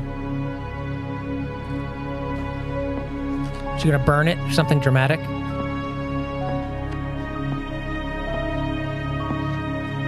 It's just like it happens to be in like a gothic roaring fireplace. oh, paper shredder. Okay. Oh, she's Judge Shred.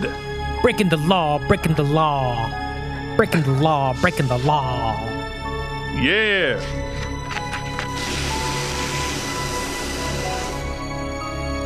Wow, guys, And there we are. what a good app! What a good app. That- Helen, uh, that's not quite murder, but she murdered a potential. uh Oh, look, the, potential case. the yes. what ha- the what's happens next week is started on the uh, Hulu.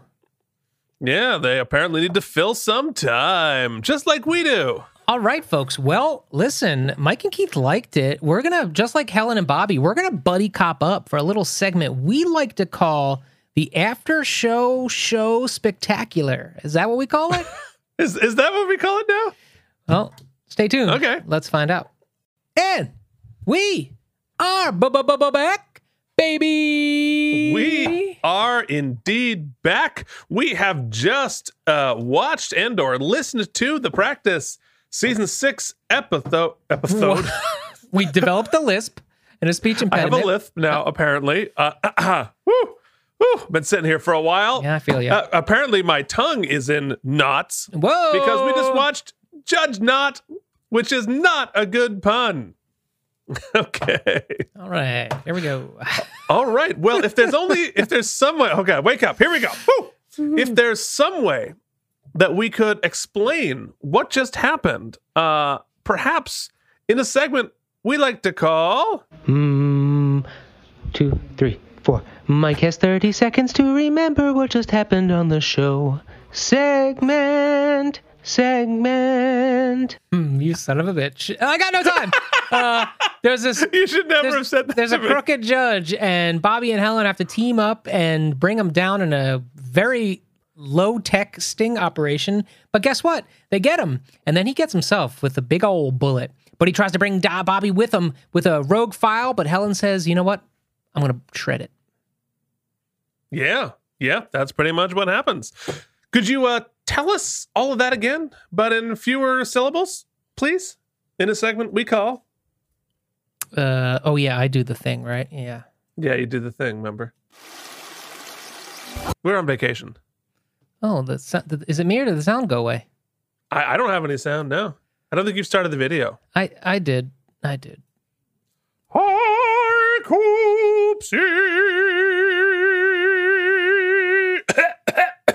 yes, well done. Thank you, sir. I, I am doing it on the fly. If you didn't, if you couldn't figure that out. Uh, Fly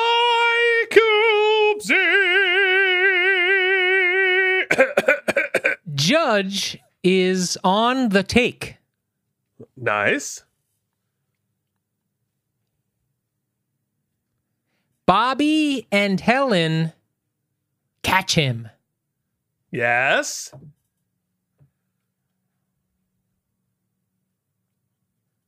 Goes out with a bang. Yes. Well done again. Wow, you're quite good at this. Where's the you you deserve a claps for that, but I don't know where I put it. There we go. Yeah, yeah, there it is. Did you? There did we is. stop Instagramming them? Did they? They did. They haven't really. That that went that went away.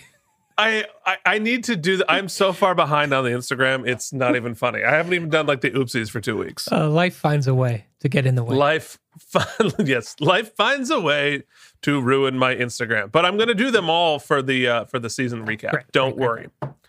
Uh, but before we get to the season oopsies, we have this episode oopsies entitled Ladies and gentlemen, the Out of Practice Entitled. podcast in unofficial, unsolicited, My brain is entitled. association with David E. Kelley Productions proudly present Oopsie the Oopsies, celebrating excellence in acting good, lawyering good, guesting good, and being Tom Brady. Not to mention, this is where we rate the episode and stuff. Now, here are your hosts, Keith and Mike. What the hell are the oopsies? It's a fair question. Well, I'll tell you, Jackie. I think we've been on camera for a while. Uh, I'll oh no, no. You know what, these Keith? You're looking at the preview screen. I'm looking at the preview. Rest assured that everyone else is seeing the right thing, but I'll I'll give you the right view now. Oh God. Okay. Good. Good. Because like I was like, oh God, are they going to see what we look like while the segment bumpers? No, no, I'd never We're let like, that happen you. da da da da da. da da da da da. Keith, you know what it's time for? Most. No, give me the right. Give me the right key. I'm gonna. God damn it! I'm gonna give it a try. Most valuable. I had to flip it. I had to fucking flip it. No one could do that. Let's see if I was right. I mi- I might be wrong. No, No, I was right. Okay. Most valuable. Why can't Lord?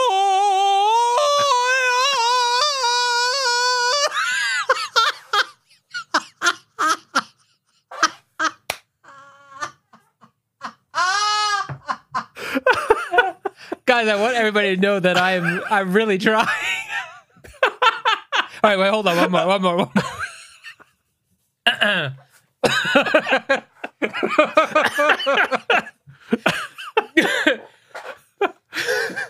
I'm gonna hurt myself. Breathe, breathe, breathe.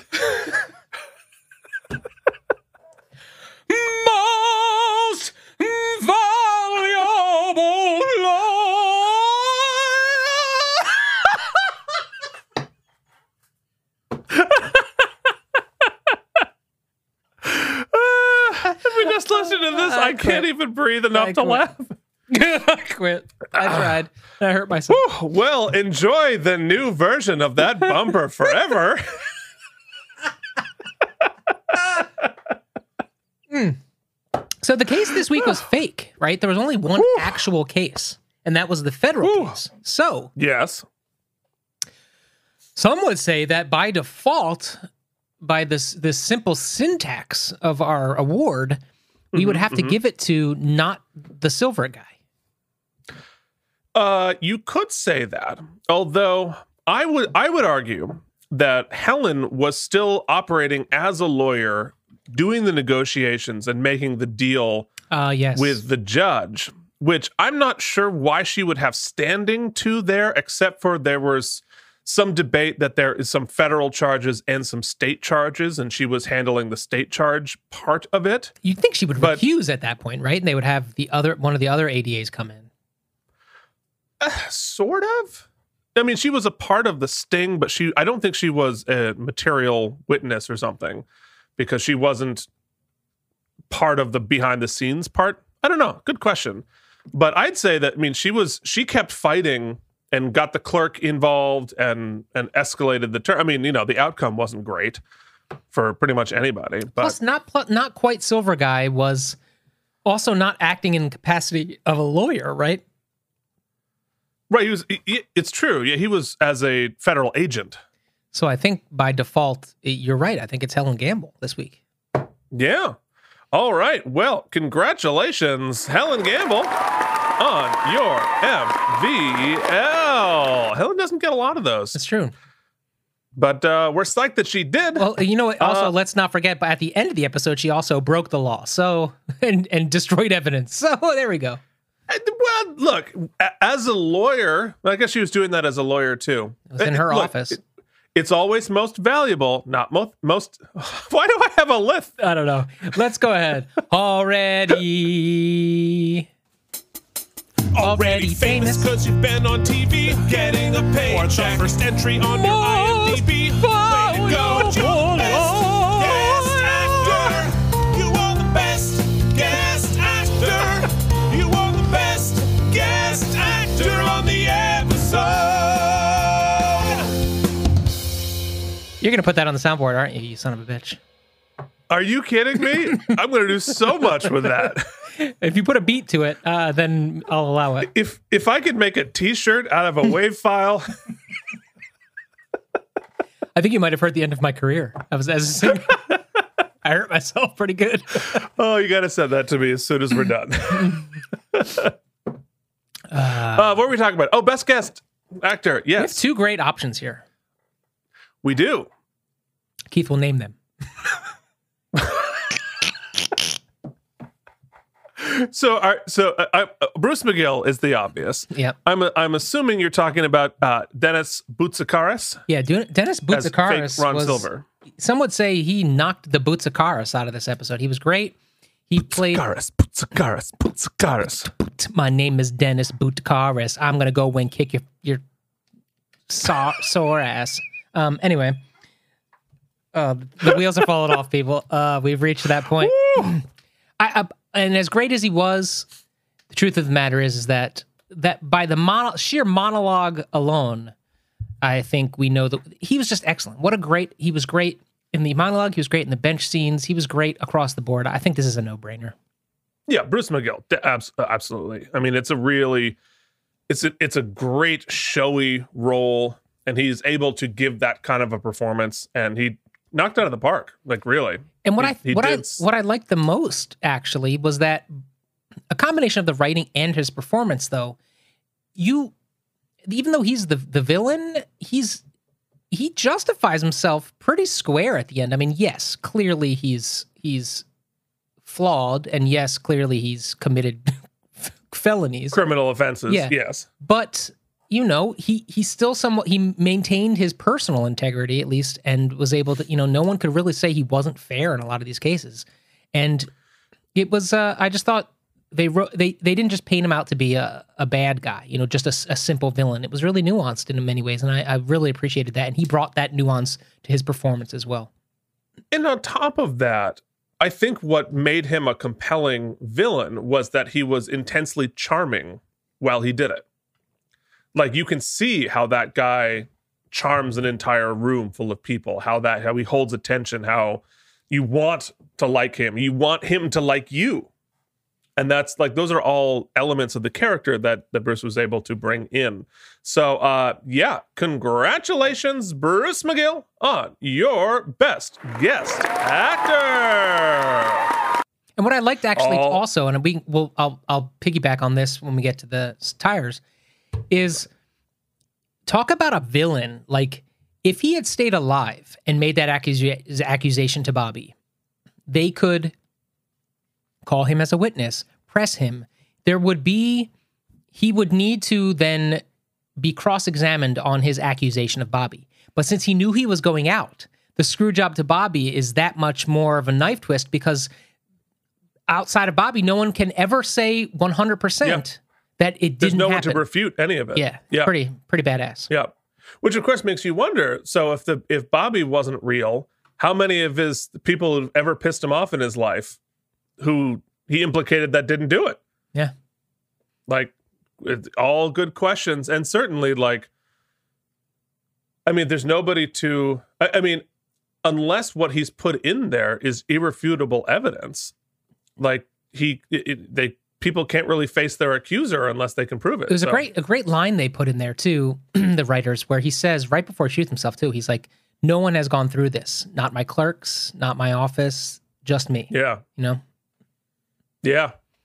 Interesting.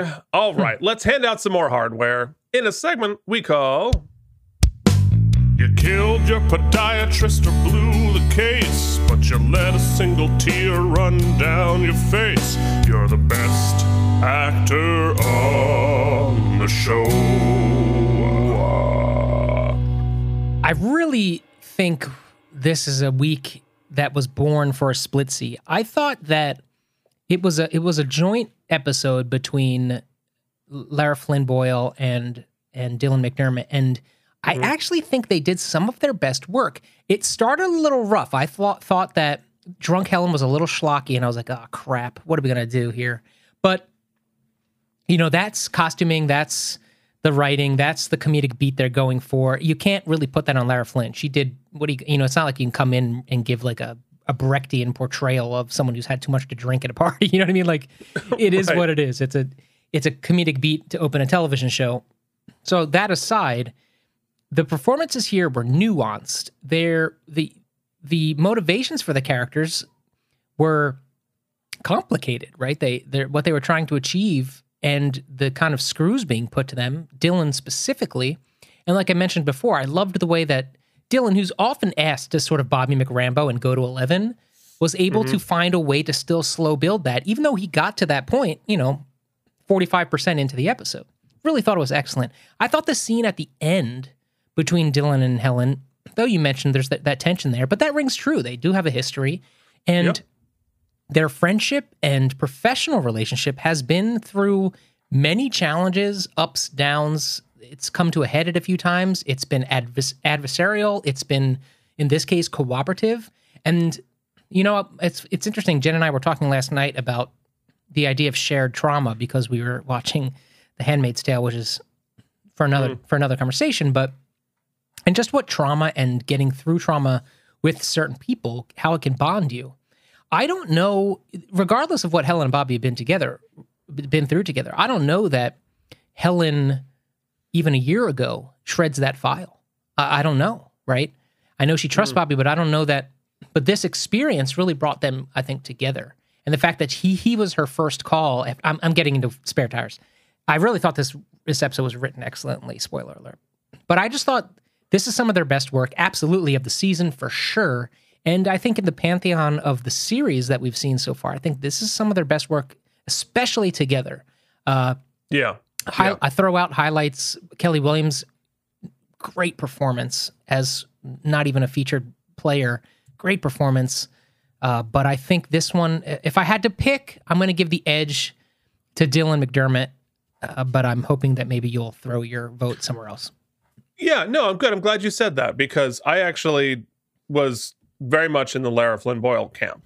Not not because Dylan didn't do a fantastic job. He he did, but I thought like Lara had a lot of heavy lifting to do. Um and actually speaking of good drunk performances, uh it's so hard to do well. But you know who crushed it recently?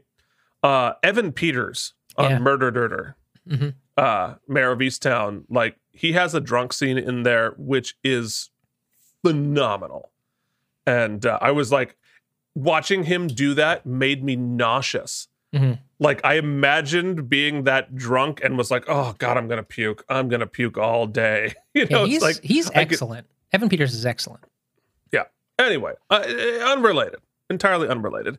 But yeah, no, I, I thought I thought Lara did a really really good job um, throughout this whole episode. The scene at the end, you know, and obviously they're playing something going on between Helen and Bobby here, and something going on between um, between uh, uh, Helen and uh, and Lindsay, because you know ob- obviously things are are wonky in that relationship right now and everybody can sort of tell and everyone's sort of not really talking about it yet but it's uh it's interesting yeah so definitely i'm giving mine to lara flynn so congratulations lara flynn boyle and um, bobby donnell himself dylan mcdermott all right let's get into the most important one The Tom Brady Award for being Tom Brady. Let's put it on the internet, baby. Tom Brady accepting bribes. Tom Brady. i'm sure it's already on the I internet know this one should be an easy one. Let's add to it. Let's add to it. the easiest one in the world. Okay, let's do it. Ladies and gentlemen, it is time to announce how many spare tires this episode gets. guys, I mentioned it before. I really liked this episode. Uh, I thought that the performances were solid. They generally are. Uh, I thought that the writing, you know, Keith, you you shouted out the two sort of uh, easy come, easy go writers, and I'm in the ca- the latter camp. I'm I loved the episode, and I'm I'm sad that we're not going to see. I thought it was everything we like. We got the great scene of the strategic meeting, which gave everybody else in the cast a paycheck this week. The case was super cool. It you know on its surface the the the, the faux case seemed eh, I wasn't particularly into it, but then right away you they they show you the MacGuffin right away, and mm-hmm. we find out what the what the big picture is. A lot of tension. They Bobby the stakes are super high for Bobby, and the way it plays out is interesting. We were put into really realistic situations. All of the characters behaved in a realistic way that you, as an audience member, don't have to shout, oh, that's stupid, which we often do. They behave rationally and professionally and with integrity for the most part, which is really cool. And we, but even through the end, we have some fear for Bobby. We, we, we're not sure how it's going to play out. And even though it seems like he gets away, I shouldn't say gets away with it. It seems like the thing is resolved because Helen shreds the file. We're still left with two of the people we love in the episode, uh, love in our cast, Helen and Bobby, with some pretty with issues, with some trauma, with some uh, existential crises, and not you know not notwithstanding Bobby's relationship woes. So I and it like I and what I loved is I, it wasn't quite a bottle episode, but it was a self-contained story, right? It sort of stood on its own, which I loved, and it was a focused A story. I really, you know, when I pull up the uh, the IMDb, I usually see what the rating is, and they had a, you know, I think the rating for this on IMDb is like a seven point eight, and I have to say, I disagree. I think this was an excellent episode, absolutely Yeah. one of my favorites of the season, I think. I'm going to go as far as to say it is a 9.21 spare tires. Wow. Wow. Yeah, I mean, I I liked this episode too. Um, I really liked many elements of it. Right. I liked the idea, I liked the setup. Taking down a corrupt judge, it's not something we've done before. It is something that is within this world and could conceptually happen. Um, I like the sort of setting up the internal stakes that they really like this judge, and this judge is really well respected. So you're sort of you're not taking down some, you know, nobody judge. And I think that's I think that's great. I think the performances are great. That the direction was really good. Um, yeah, I the nits that I have to pick are this. Um, one, had we not had multiple previous last second suicides, that would have been so much more impactful.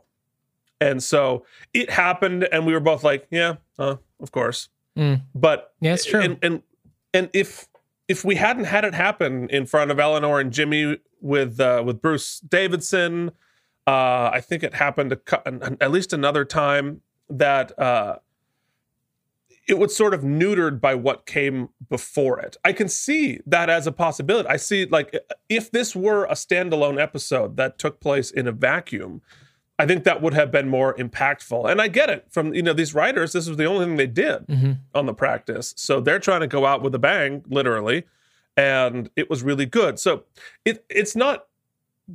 Yeah, we've talked. We've, we've said this a few times about episodes this season. It's not the episode's fault what happened before it, especially if the same writer didn't do both. Timeout. Um, I'm sorry, I always do this to you. mhm. I mean, you know, they did. I'm gonna I'm gonna emphasize your nit. Not only is it the the he shot himself. I'll get I'll give you that. But they made a whole scene about how Bobby couldn't even get through the security with his wire his lock yes, mic on. I was going to bring that up. Let Yeah. alone the judge just like rolls into a hearing after he's been arrested and is in custody and has a loaded pistol. Yeah, where the fuck did he get a gun? That that, that, that yes. That's weird. Yes. You know, un- unless eh, well, here I'll I'll try to put the bone back in. You're a corrupt judge, right? You've got you you're whatever. The files that he's pulling are going to be in his office. The fact that the judge wouldn't, you know, made have stashed a gun in his office at some point previously, and if anybody can get a gun into a courtroom, and this could have been years before, it'll be a judge also you know you're a judge like somebody gets out somebody comes after you like i, I get why that might be something they would want And I guess he was released on bail, criminal, right? so he doesn't was on bail. about yeah and he doesn't care that if he's already breaking the law who cares about sneaking a gun in so uh it's possible I, I can i can see a world in which it's possible that that happens um the other the other thought that I had about it, and it's tough because uh, Bruce McGill is so good, and I w- wish he had been a judge for us many times before. But uh, since he isn't, I, I feel like this all would have had more impact if it were a judge we knew. Kittleson or somebody of the her ilk. Why not Kittleson? Like, you know, uh, Kittleson is no longer a major character on the show. She just comes in every once in a while. She, you know, she's she's not going to be on much more. Like, wouldn't this be an awesome way to finish the Kittleson story? We already know she's she's unhinged. We we're already invested in her. The consequences of all of this are heightened. So if I'm, you know, if I could rewrite the show from 20 years ago, like I do frequently, I make this a Kittleson story. And we find it because, you know, we, we've done some we've done some work undermining Kittleson's integrity before, and that she's sort of ambiguously in, in as ambiguous morals and ambiguous stuff. Like, I don't know. It, it feels like a great way to finish the Kittleson story. Mhm. And then you have Jimmy, the impact that it has on Jimmy, the impact that it has on every on on uh, Judge Hiller. I think that'd just be way cooler. Um, I don't disagree. So, yeah, it's just a thought. Um, but of course, like you're writing a show that is still running, you don't know. Maybe I want to use Kittleson for more, but maybe, but maybe you don't have her kill herself. because that was the other thought that this is another episode that has sort of the MacGuffin, like you said, at the at the end that rescues our character, our hero, at the last second. And The so every time, Machina. Yes, exactly, the Deus Ex Helen, Judge Helen, that if we didn't do that, I think we'd have a really compelling storyline. Let's let's watch this trial. Let's watch Bobby fight for his integrity. Let's let's go through this process. I think that would be more interesting. And and there are multiple times where we've been accused of murder, and at the end of the episode, they're like, "Oh no, never mind." Yeah, and you wash your hands of it, and then we don't talk about it. Yeah, we're we're passing up opportunities for really awesome storylines with big stakes that would would make more sense if we have a, a giant stake arc that goes over six episodes as opposed to having six giant stake episodes in a row and then you start rolling your eyes. Mhm. Yeah. And I, I I feel like that was a missed opportunity, and it's it's yet another missed opportunity they took because they don't want to be too serialized. Uh, Obviously, the the the intent of the show, whether it's David E. Kelley or whether it's ABC, they're like, let's not have long arcs. Let's keep these things relatively contained. Um, which you know you liked. I do like So, uh, because sometimes I- only because I find that some of our bigger arcs sometimes they work, but sometimes they get a little fatiguing, and it feels like the stakes get too big for, and then never they don't follow through. So I, I actually appreciate when they they lessen the arcs, but like you said, then you need to have some you need to have bring in writers who at least have some sort of concept of the the continuity. You know what I mean? It does feel like sometimes they step out of the reality of the Well, as the showrunner of this fake show, my note would be the reason it feels fatiguing is that the stakes are not for our heroes. Yeah. Bruce Davidson's storyline became fatiguing because the stakes were for Bruce Davidson. If we put Eleanor on trial for murder, the stakes are not fatiguing because we're invested in that character.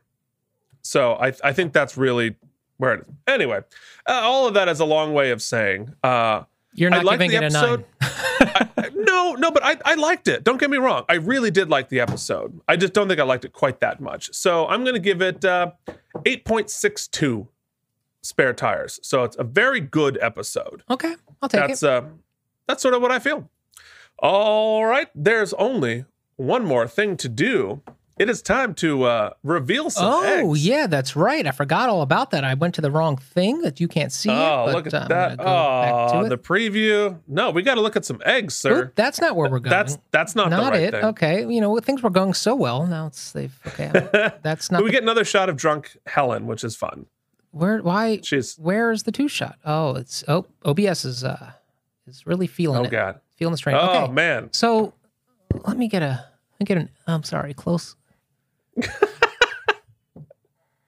Mike's out of focus forehead. I don't know. I just don't know. Who is that? Well, well, folks, that is a picture of the real Donnie Brasco. Hey, who's not actually called Donnie Brasco in real life, but this is the person that the uh, the movie was based on, the real guy, Nice. referenced in the show uh, by our good friend Lucy. That makes sense. So, uh, that's a good one. Yeah, yeah. but It was. I got to make some of them hard for you. Yeah, They can't all be Q in a bucket. That was pretty awesome. though. All right, folks. You know what? You've got through another episode of the Out of Practice Podcast. Thank you so much for listening. If you would like to talk with us about this show, you can reach us on email at outofpracticepodcast at gmail.com. You can find us on social media on Facebook and Instagram at Out of Practice Podcast. While you're there, you're typing on the uh, internets, do us a huge favor. Leave us a rating and review on Apple Podcasts or any other service of your choice. Let us know. We'll read it. We will welcome you onto the jury. Speaking of people who we are grateful for, this episode of the Out of Practice podcast is brought to you by our founding sponsors Jorge Navoa, Cloud Lover 69, Leanne Wrights, Jennifer Masanova, and Kari Coon. Did you know you can get your name on that list? You can do so by becoming a sponsor yourself by giving us money. A one time donation is cool, or you can give us that sustaining subscription because we're too lazy to make a Patreon and there's just surely not quite enough of you. That said, you can also do us a favor by listening to our other shows. Check out KME Entertainment on YouTube, where you find this podcast, watch us play with action figures, and maybe talk wrestling and other things moving forward. Nerd, nerd, nerd. And when you've got some free time, take an Xbox 360, duct tape it to your chest, and record your best buddy saying laser sounds. Laser sounds. Science.